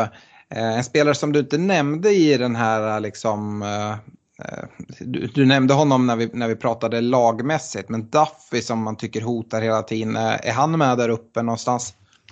Han är nog med precis utanför här när jag säger att han hotar så har han ju varit uppe på mycket hörnor och så. Sen kanske liksom de lägena han har fått inte har rankat så högt i, i själva eh, statistiken. Ja, han, ligger, han ligger här på 0,9 och det är ju framförallt ett, ett eh, målhot han har i sig. Men, men jag tycker liksom att jag menar, han hade typ två lägen mot Arsenal där han nickade, en i burgaven och en tätt utanför det är ganska bra lägen för en, liksom en stor back som är van att göra mål på hörnor. Eh, jag kan se att han gör en 4-5 baljor i år. Eh, mm. Om han fortsätter spela. Inte alls, alltså han är svårstoppad. Han väger mm. fan 100 kilo och kommer att storma fram där. Jag, jag, tycker de är jätteintressanta, alla försvarare som har det här offensiva hotet. Men precis som du är inne på där när till exempel Matt Ritchie var låg han tvåa i liksom, den här expected goal involvement statistiken det jag vill ha i, i mina försvarare det är stor chans till hållna nollor. Sen är det en bonus med, med chans till offensiv utdelning. Men jag tycker den är så svår att räkna när den ska komma.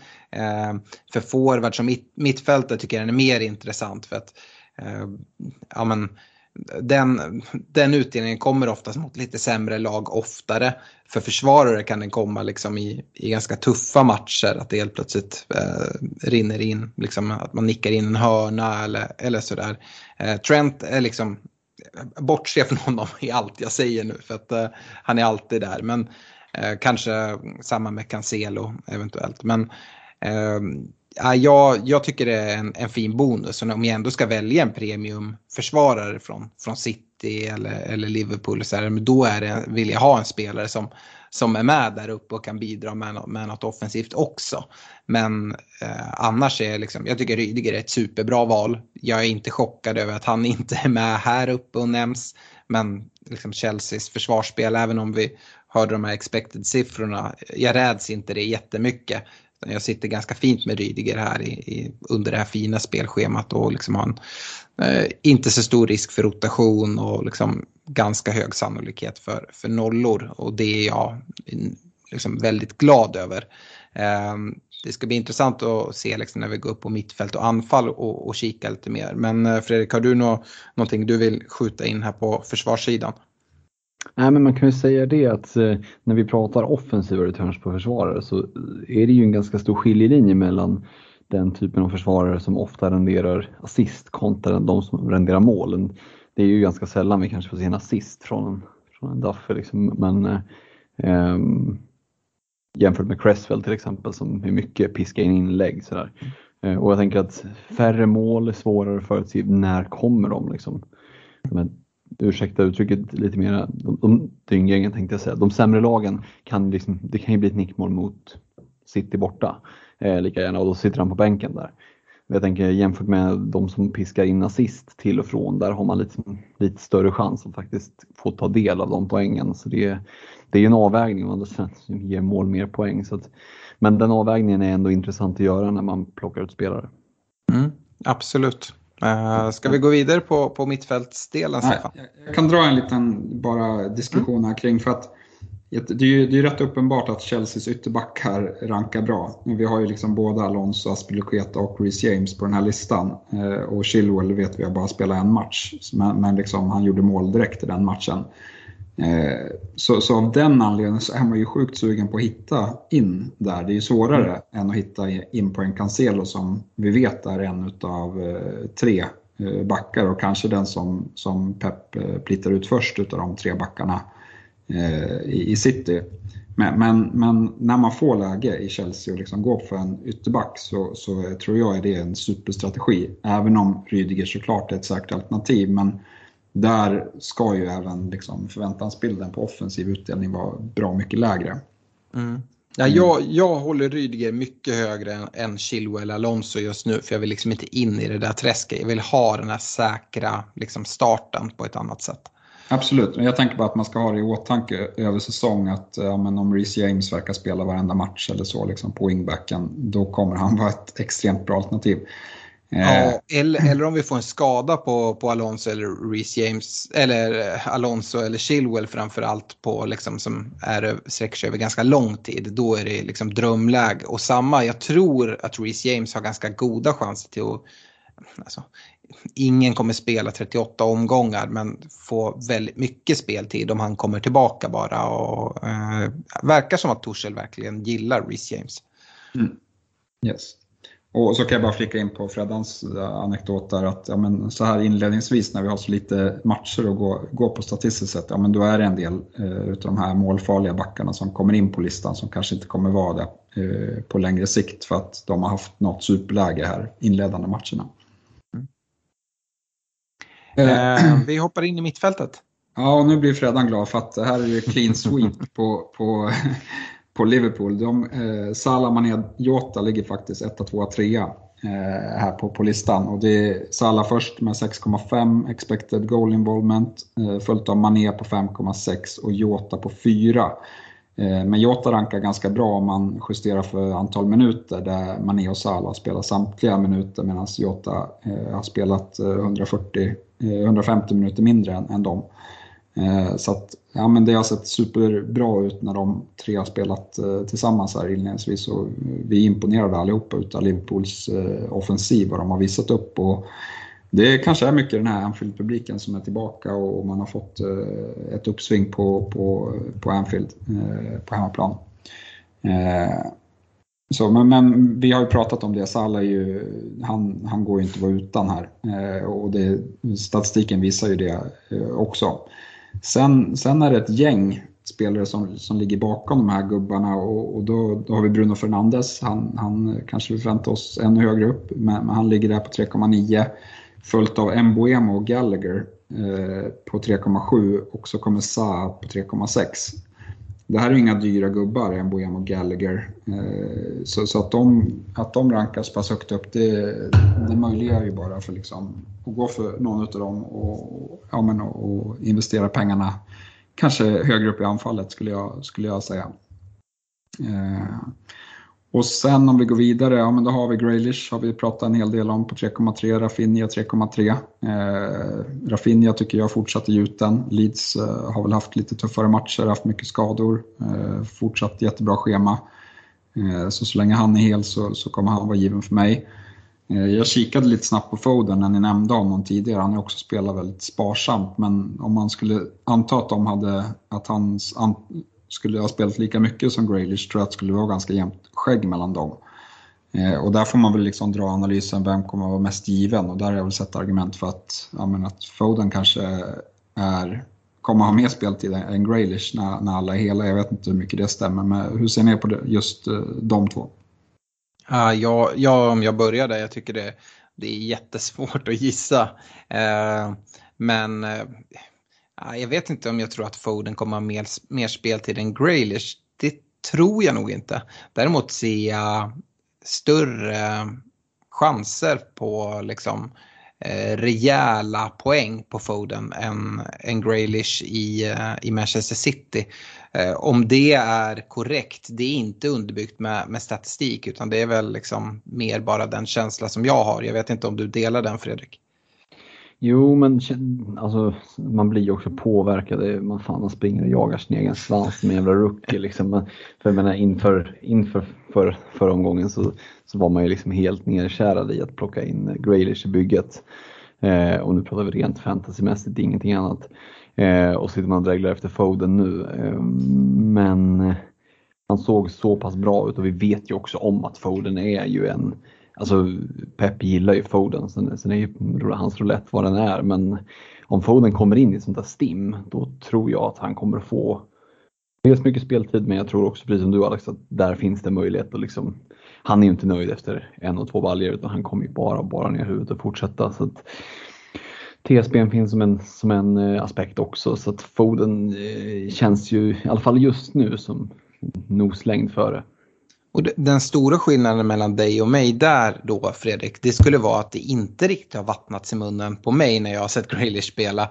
Utan eh, jag tycker det har sett lite så här småtrubbigt ut och jag hade kanske haft ännu högre förväntningar på, alltså sett till hur mycket han har spelat och vad han har levererat och ja, jag, jag vet inte, jag har inte riktigt eh, trillat dit på honom, känt mig eh, jättesugen att plocka in honom. Och det är väl kanske det som gör nu att det jag ser från Foden nu när han kommer in utan att liksom ha eh, liksom kommit upp i tempo kanske fullt ut eh, ser så här bra ut. Ja, men att där kanske är den här City-gubben som jag ändå vill sitta med den här City-offensiven.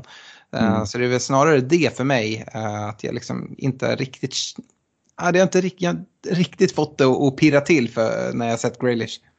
Jag tycker att det har mycket med slutprodukt att göra för som jag ser Grealish har han skapat ganska mycket och mycket här, någon chanser som är någonstans mellan halvchanser och bra chanser men mm. inte riktigt fått till avslut och så. Hade han, hade han varit klinisk i, i avsluten då hade han ju gjort bra mycket mer poäng för jag tycker att han har kommit till en hel del liksom, en helt okej lägen. Så. Men eh, som sagt, kommer Foden in i stimmet och då vill man ju vara där och, och tälja. Eh, jag är väl också, det ska vi skjuta in, det är lite rädd för med Grealish, det är att han kanske kommer flyttas ner mer på mittfältet när Foden kommer in. Eh, det känns som att, eh, liksom, min, min känsla är att Jesus är liksom Peps första val ute till höger. Jag tror att Foden kommer spela mycket ute till vänster, där Grealish annars har varit. Eh, sen är det den här strikerpositionen, eller liksom falska striker som det är just nu. Att, ja, men Grealish spelar väl där mot, mot Liverpool och gjorde det väl inte alls speciellt bra. Torres har spelat där men det känns inte som att han är första valet. De Bruyne har spelat där i vissa liksom, skeden. Eh, ja, jag tycker det är lite oklart. Jag kan tänka mig att Grealish eventuellt kan liksom få, få flytta bak lite i banan. Uh, det tror jag inte att Foden kommer göra. Jag tror han är tilltänkt till någon av de här platserna uh, där uppe. Jag kan väl flika in att liksom, rent bara som kreativ spelare så tror jag att Graylish kommer ju behöva liksom anpassa sig än mer. Han kommer behöva lära, lära sig spelsystemet och liksom sina medspelare ännu mer. Eh, och dessutom så har vi ju liksom haft en del som har varit borta i City med De Bruyne och, Foden så att de har ju inte hunnit spela in sig så mycket med heller.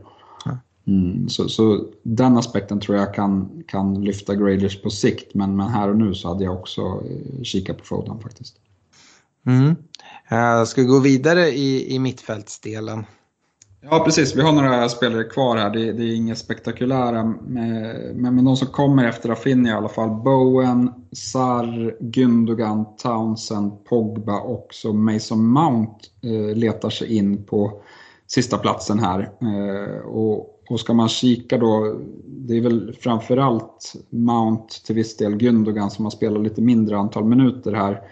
Men, men eh, om man kikar på till exempel expected goal involvement per minut, ja men då leder ju Sala på, han, på 100, 102 minuter per goal involvement, följt av Mané på 119. Sen kommer faktiskt Mount på 126. Eh, så, så justerat för antal minuter så, så tycker jag ändå att Mount är ett bra alternativ och även sätter liksom de förväntade att, eh, att Chelsea kommer göra en hel del mål här.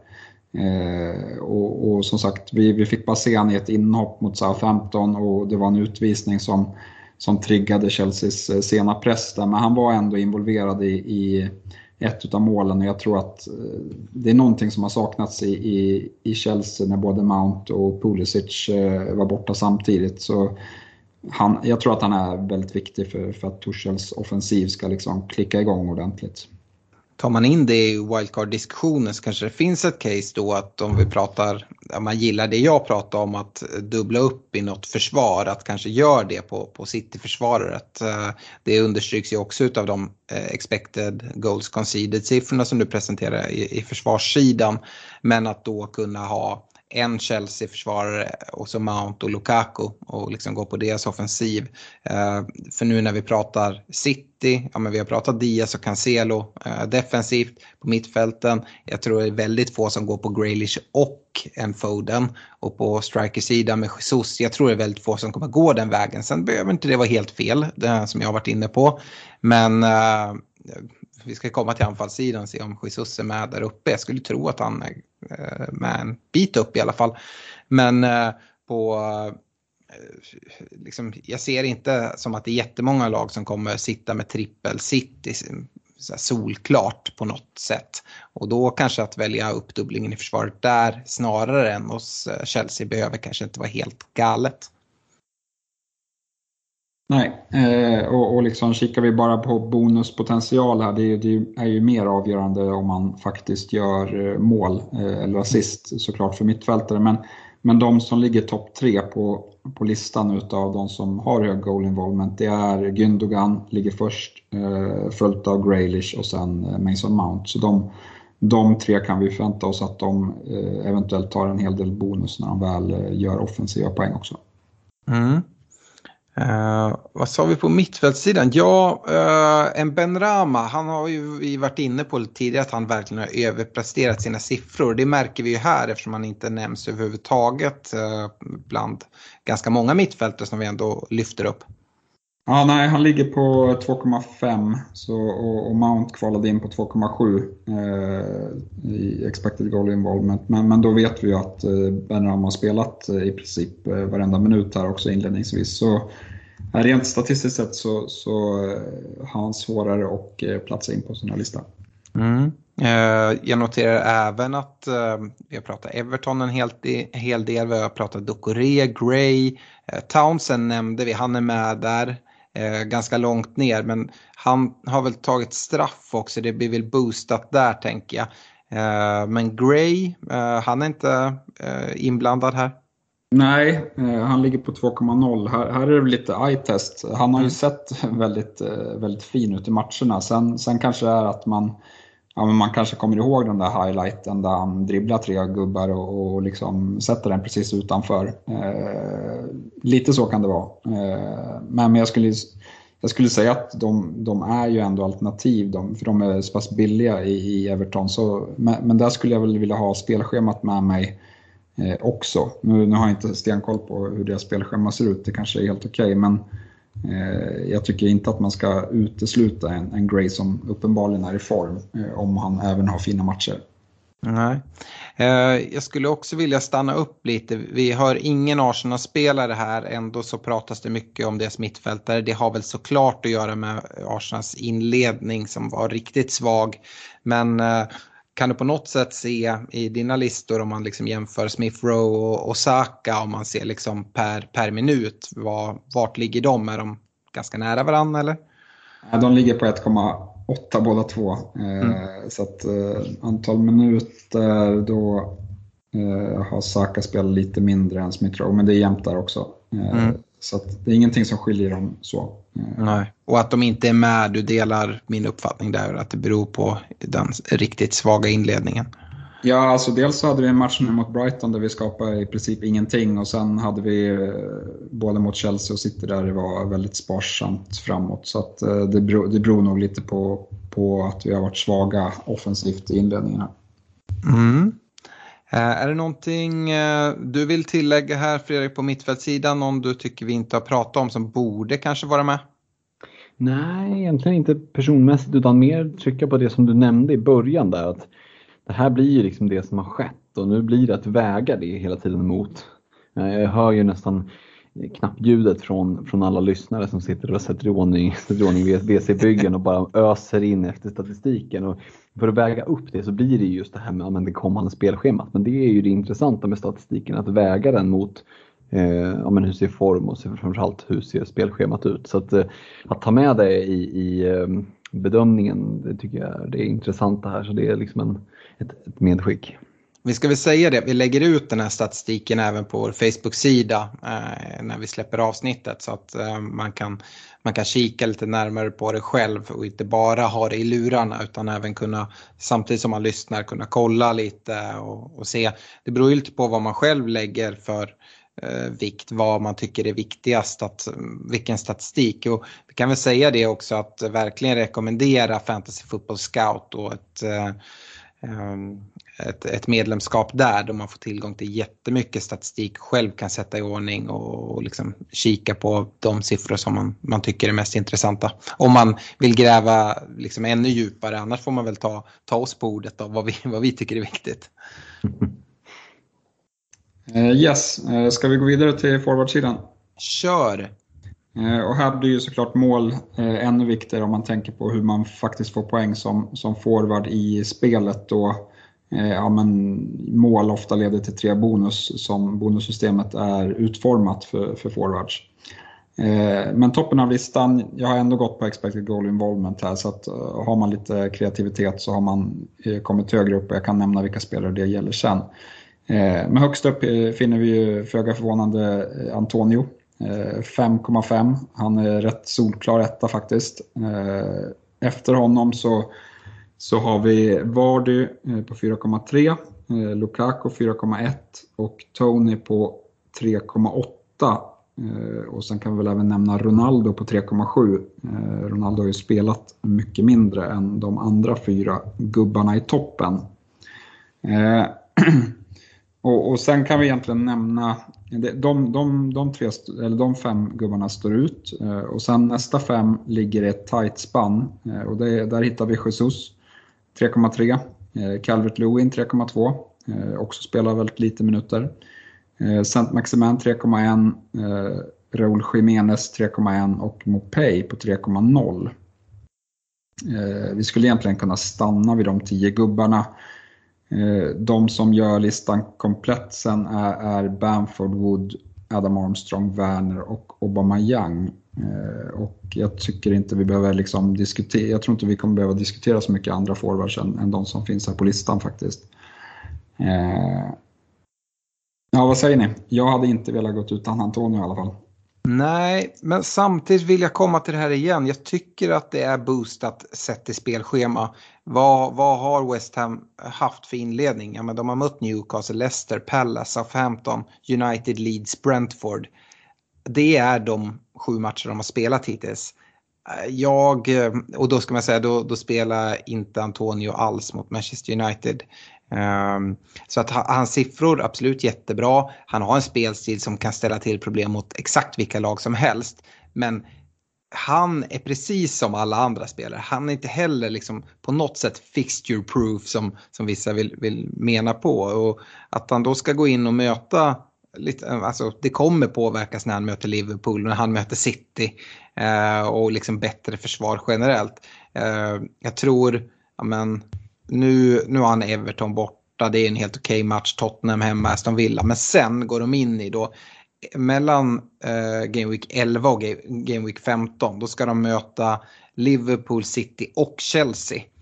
Eh, och så kombinerat med Europaspel och liksom även om jag tycker att Everton, Tottenham, Aston Villa är helt okej okay matcher 8, 9, 10 så kollar man nu på lite längre sikt gillar jag det inte och Everton, Tottenham, Aston Villa det är inte Norwich.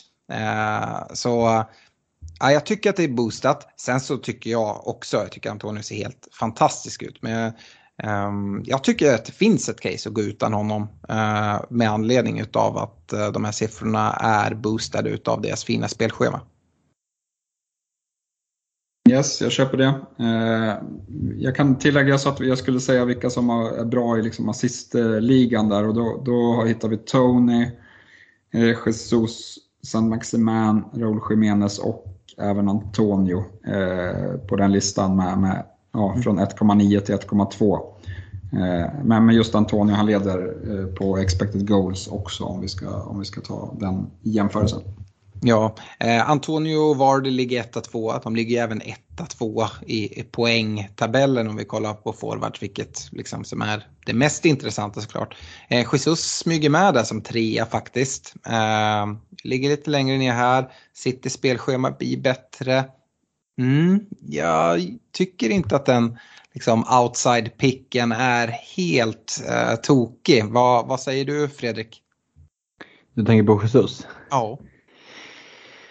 Eh, nej, alltså, herregud, han har ju gjort det bra liksom. Det, det går inte att bortse ifrån. Sen är det kanske inte den eh, City-tillgången jag hade valt att kliva in på först, men vill man sticka ut och Alltså vi pratar om Antonio, det som är en faktor för honom också, även om spelschemat blir tyngre, det är ju att han har en TSB på över 45 procent.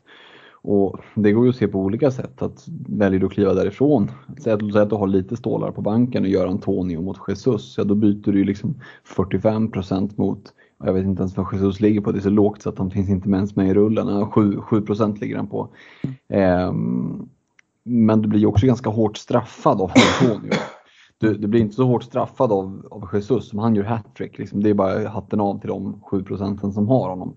Mm. Eh, och nu är jag ju inne på ett riktigt jävla tråkresonemang. Jag vet ju det liksom. Men jag är ju närking så jag kommer undan med det. Eh, men det, det, det, är väl ändå värt att ha i bakhuvudet att när man plockar ut de här spelarna som är väldigt högt ägda, alltså flyger de då, då gör det jävligt ont alltså. Mm.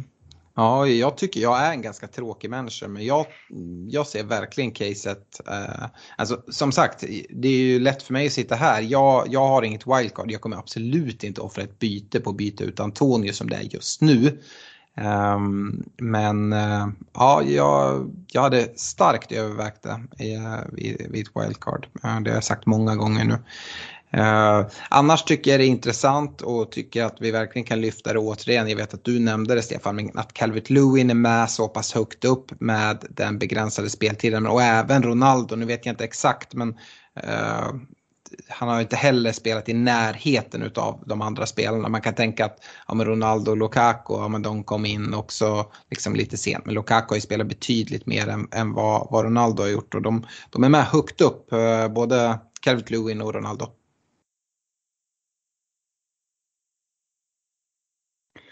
Ja men precis, det är ju, det är ju intressant att att eh, kika på det just att jämföra hur mycket har de spelat och så väga in då som en Lukaku som kliver in i ett bra spelschema på det. Eh, om vi gör den här kollen igen om ytterligare säg 4-5 veckor då är det ju ingen liksom jättegissning att Lukaku kanske kommer ligga i topp till och med. Nej, Uh, och kul att se Tony med så högt upp uh, eh, tycker jag. Med det här spelschemat som kommer tycker jag att det gör ett ännu starkare case för, för honom. Eh, uh, inkluderas i ett wildcard-lag. Stefan, är du, är du med oss fortfarande? Ja, jag hade nog mutat mig. Eh, så jag, tänkte, jag kommenterade faktiskt där, jag ska med att Calvert Lewin, han har ju slagit eh, två straffar tror jag. Ja. Eh, så att hans siffror är boostade av det. Men, men liksom, även utan det så hade han legat bra till om man justerar för antal minuter skulle jag, skulle jag säga. För jag tror att det är ungefär, om han har expected goals på 3,1 och straffarna har väl gett hälften utav det ungefär. Eh, så han skulle absolut legat med om han hade spelat eh, fullt antal minuter. Mm. Eh, Ronaldo är inte Ronaldos siffror är inte boostade. Däremot kanske det är boostat till det, till det sättet att han var jävligt taggad när han skulle ut på, på Old Trafford för, för, för sin eh, återkomst eh, och, och, kanske liksom ha, ha levererat därefter. Men, men vi har ju sett eh, att liksom, det var hög leverans i, i första matchen. Han, han gjorde mål även i andra matchen. Han spelade och sen har det liksom varit en blank och så bänkad nu. Så, så lite kommer ner på jorden och, och liksom att det faller in med, med Lukakos eh, spelschema tror ju jag kommer väga över för många i alla fall. Sen, sen kommer det såklart, Ronaldo kommer sitta där i 30-40% av byggena och kan såklart straffa de som går utan. Mm. Jo, så är det och det hade vi inte med alls när vi pratar wildcard nu. Alternativet att gå på eh, Ronaldo, Lukaku och Salah. Eh, vi har pratat mycket om det tidigare. Anledningen till att jag inte har med det för att jag, jag, jag gillar inte det, det upplägget. Eh, och det kan man såklart göra. Det går att få ihop ett helt okej okay lag med det. Sett till att det finns ganska mycket budget mittfältare och liksom ett par budgetförsvarare också som man kan, kan välja att gå på. Men äh, det, det, passar inte mitt sätt att spela. Äh, sen betyder inte det att äh, det är fel. Men det är anledningen till att vi inte pratar om det och vi har pratat om det så mycket i, i tidigare avsnitt. Bamford långt ner. Eh, jag tycker ju att eh, han har sett lite sådär halvdan ut. Eh, samtidigt Leeds spelschema så av den anledningen tycker jag ändå han är värd att, att liksom inkludera i, i snacket. Om jag har någon kommentar där, Stefan? Nej, men jag kan väl bara kommentera det jag sett. Att jag, Leeds hade ju en rätt knackig start på säsongen. Man tog ju sin första seger här i, i Game Week 7. Eh, och eh, Bamford fick en smäll på foten i, liksom, när deras spelschema började se bra ut och sen, sen var han borta. Så att, eh, eh jag tror att det är mycket på grund av det, att han inte har spelat eh, de här eh, matcherna som till exempel Rafinha har, har glänst i. Eh, och, jag, jag tror att om han kommer tillbaka och är skadefri så kan han absolut vara ett alternativ. Men, men vi ska väl ha med en brasklapp där att han kanske även kan missa Game Week 8 om jag har förstått rätt. Det var i alla fall den researchen jag gjorde när jag läste eh, på om jag skulle byta ut honom eller inte. Att det fanns en stor risk för eh, Game Week 8 i alla fall. Mm. Eh, sen så en spelare som jag nämnde mitt wildcard-snack som eh, av naturliga skäl inte är med här, det är ju en Ianacho. Jag tycker att det är en spelare som är värd att nämna och här kan man vara tidig på tåget om man är beredd att chansa. Jag känner mig väldigt trygg med att om han kommer spela bredvid Vardy och de spelar eh, en sån uppställning då kommer poängen bara rulla in så som de gjorde där ett tag under, under förra säsongen. Uh, jag är väl spelaren som kanske inte är absolut först på det tåget utan avvaktar lite. Men tror att uh, jag skulle inte bli förvånad om bara om någon vecka så kommer liksom alla springa mot eh, Ianacho. Yes, eh, en, en anekdot bara kring Tony och Mbuemo där. Det, det har ju sett ut rätt mycket så att det är Tony som ligger, ligger längre bak och, och spelar fram Mbuemo. Och det ser man verkligen i statistiken där. Ja, men Mbuemo, e, de har nästan identisk goal involvement men Mbuemos kommer liksom i, i majoriteten från, från expected goals medan Tony är liksom mer eh, både assist och mål. Eh, det, ska bli, det ska bli intressant att se om det fortsätter för just nu ser det ut som att Mbuemo är det bättre valet utav de två men jag har ju, tycker att Tony är en, en bättre fotbollsspelare. Frågan är om det också eh, ja, men omsätter sig i fantasypoäng. Ja, min bild är ju dels då att Tony är straffskytt, eh, vilket såklart boostar honom. Och sen så också att, eh, ja, men lite som du är inne på, men kanske på uttrycka det på ett annat sätt. Att jag tror att Tony kommer liksom konvertera mycket bättre än vad Mbuemo gör när han får, när han får sina lägen. Så att jag tror eh, att Mbuemo kanske ligger kvar med sina expected siffror men att Tony kanske sätter dit dem på ett annat sätt. Uh, så, um, nå någonting som verkligen, verkligen sticker ut och det kanske inte chockar uh, folk sett till hur, hur, hur spelet har sett ut. Men det är ganska, eh, ganska chockerande att Kane inte letar in sig överhuvudtaget på den här listan. Jag vet inte hur många namn du nämnde när du drog ner hela vägen till Werner och Aubameyang där. Men det, ja, det var ett gäng och Kane han, han, han ska inte vara med här. Han ligger på plats 20, jag gick ner till plats 15 då så att Aubameyang ja. fick leta sig med men, men Kane han får hålla sig utanför ett tag till. Ja, men eh, så, så är det ju verkligen. Eh, sen ska man säga det, det, det är också något där man kan vara tidig på. Eh, för Tottenham Eh, deras spelschema kommer också vända. Nu, nu har de Newcastle till Game Week 8 vilket är bra. Men om man blickar framåt från Game Week 12 där då ska de möta Leeds, Burnley, Brentford, Norwich efter varandra. Så uh, ja, eh, Spurs, mm, de, eh, de ska inte helt glömmas bort och det, det kan vända snabbt. Det har vi sett tidigare med med andra lag. Eh, så ja, jag säger att Kane kan bli aktuellt senare på säsong och så säger jag även att Son kan vara en spelare som kan inkluderas i, i ett wildcard-bygge om man verkligen vill sticka ut det är liksom prislappen som, som går emot då. Men uh, ja, vi, vi vet vad de kan göra. Yes, uh, that's it från, från min sida med statistiken i alla fall. Yes, och Stefan visst lägger vi upp det här på vår Facebook-sida för de som vill kika lite närmare uh, på det. Det kan vi göra. Mm. yes, vi går över till lyssnarfrågorna. Vi har fått några stycken i alla fall.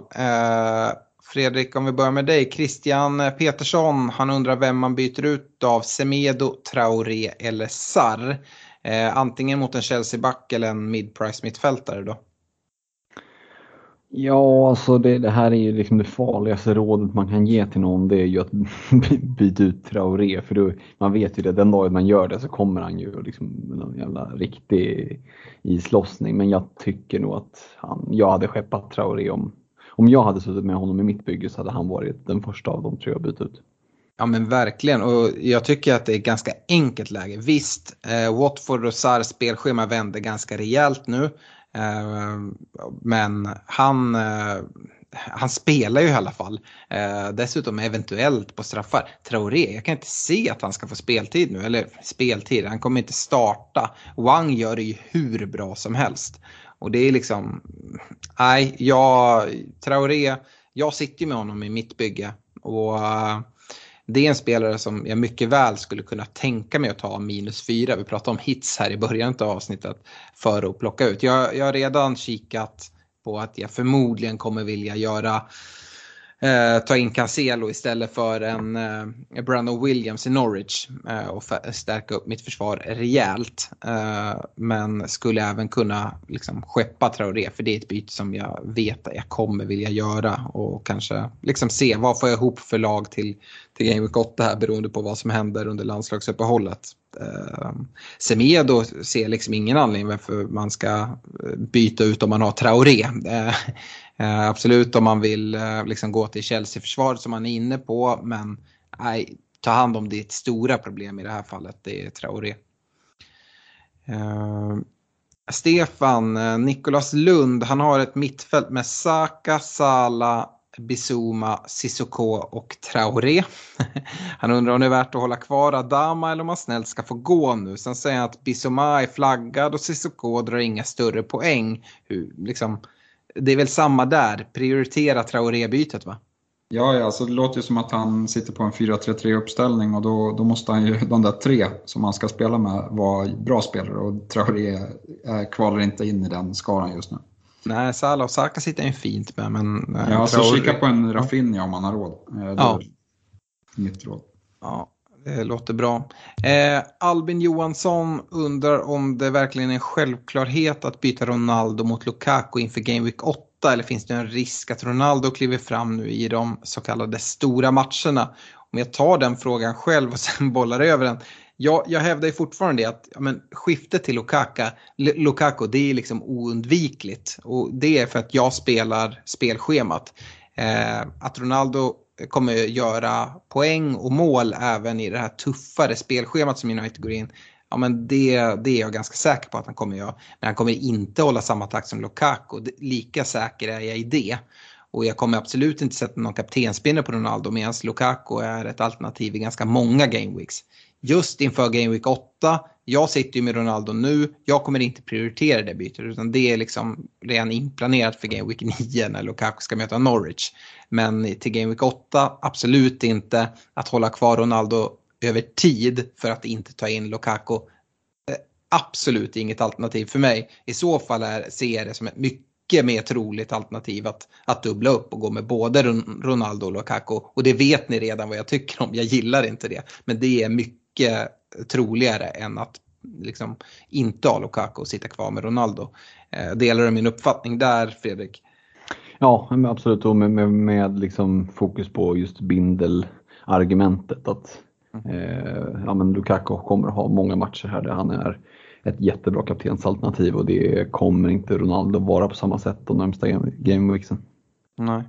Uh, Yes. Uh, Fredrik Mattias Dufelt, han har ett fritt byte och 1,5 miljoner på banken. Sitter med ett bra försvar och ett fint anfall. Men mittfältet blöder långsamt. Jag känner igen mig i det här. Uh, förutom en given Sala så har han Jota, Traoré och Sar i ett 3-4-3. Och han är beredd på att kunna ta en minus 4, men vilka två byten ska han då gå för? Och jag skulle säga det, jag sitter ju med Salah, Jota, Traoré och Sar, precis som han, tillsammans med Cissoko på mitt mittfält. Så det är väldigt likt för mig. Så du får ge tips här till mig, eh, Fredrik. Då ska vi se. Nej, men det, är väl svårt att inte, inte liksom ta vid där vi, där vi slutade med en Traoré, att, att plocka honom. Eh, men det finns ju ett jätteintressant dubbelbyte att göra i att plocka ut Jota och Traoré eh, och vad man kan göra för de pengarna.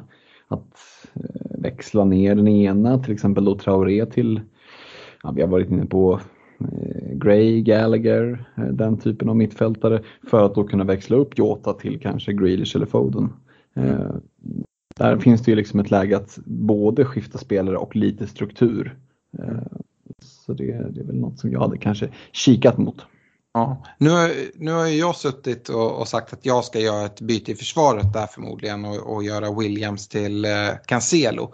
Hade jag inte haft det bytet och, och velat göra och jag har ju det mittfält som man pratar om, då hade jag inte tagit minus.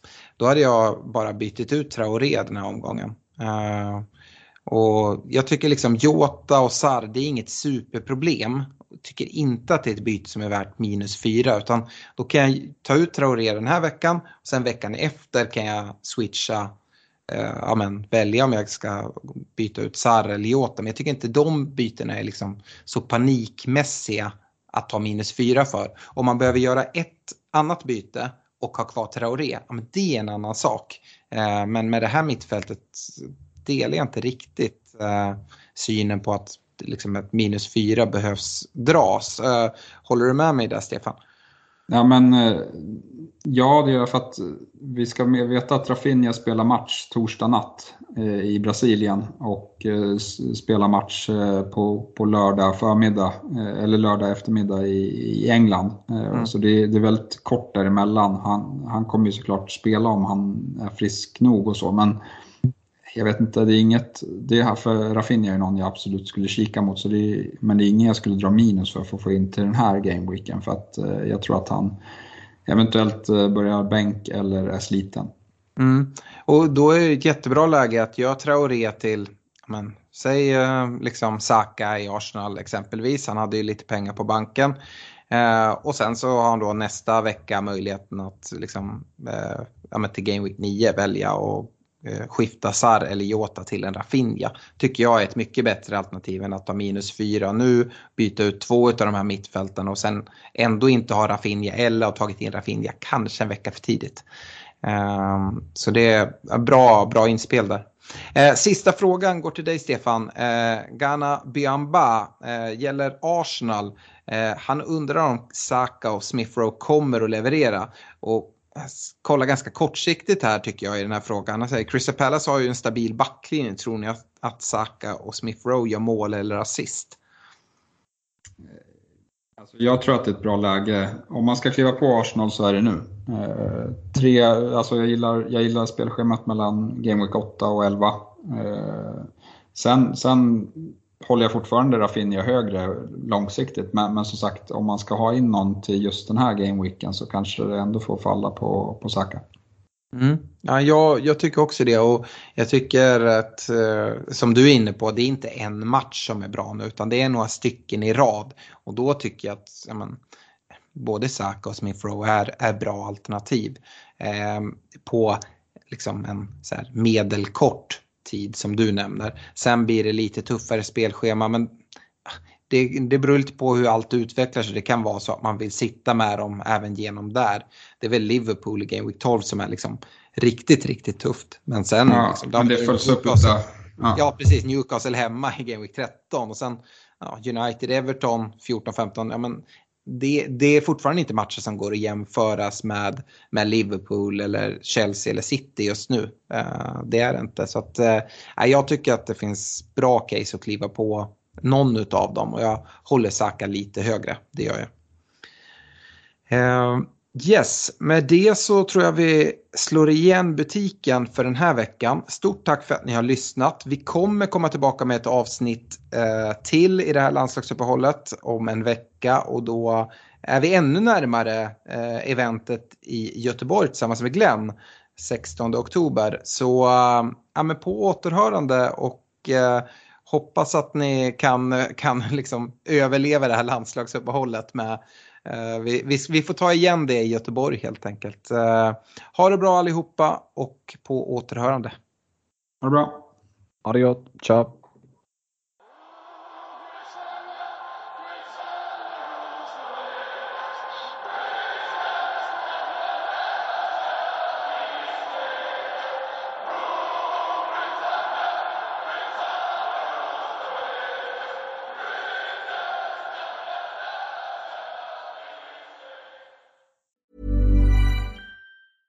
A lot can happen in the next three years. Like a chatbot may be your new best friend. But what won't change? Needing health insurance. United Healthcare Tri Term Medical Plans are available for these changing times. Underwritten by Golden Rule Insurance Company, they offer budget friendly, flexible coverage for people who are in between jobs or missed open enrollment. The plans last nearly three years in some states, with access to a nationwide network of doctors and hospitals. So, for whatever tomorrow brings, United Healthcare Tri Term Medical Plans may be for you. Learn more at uh1.com.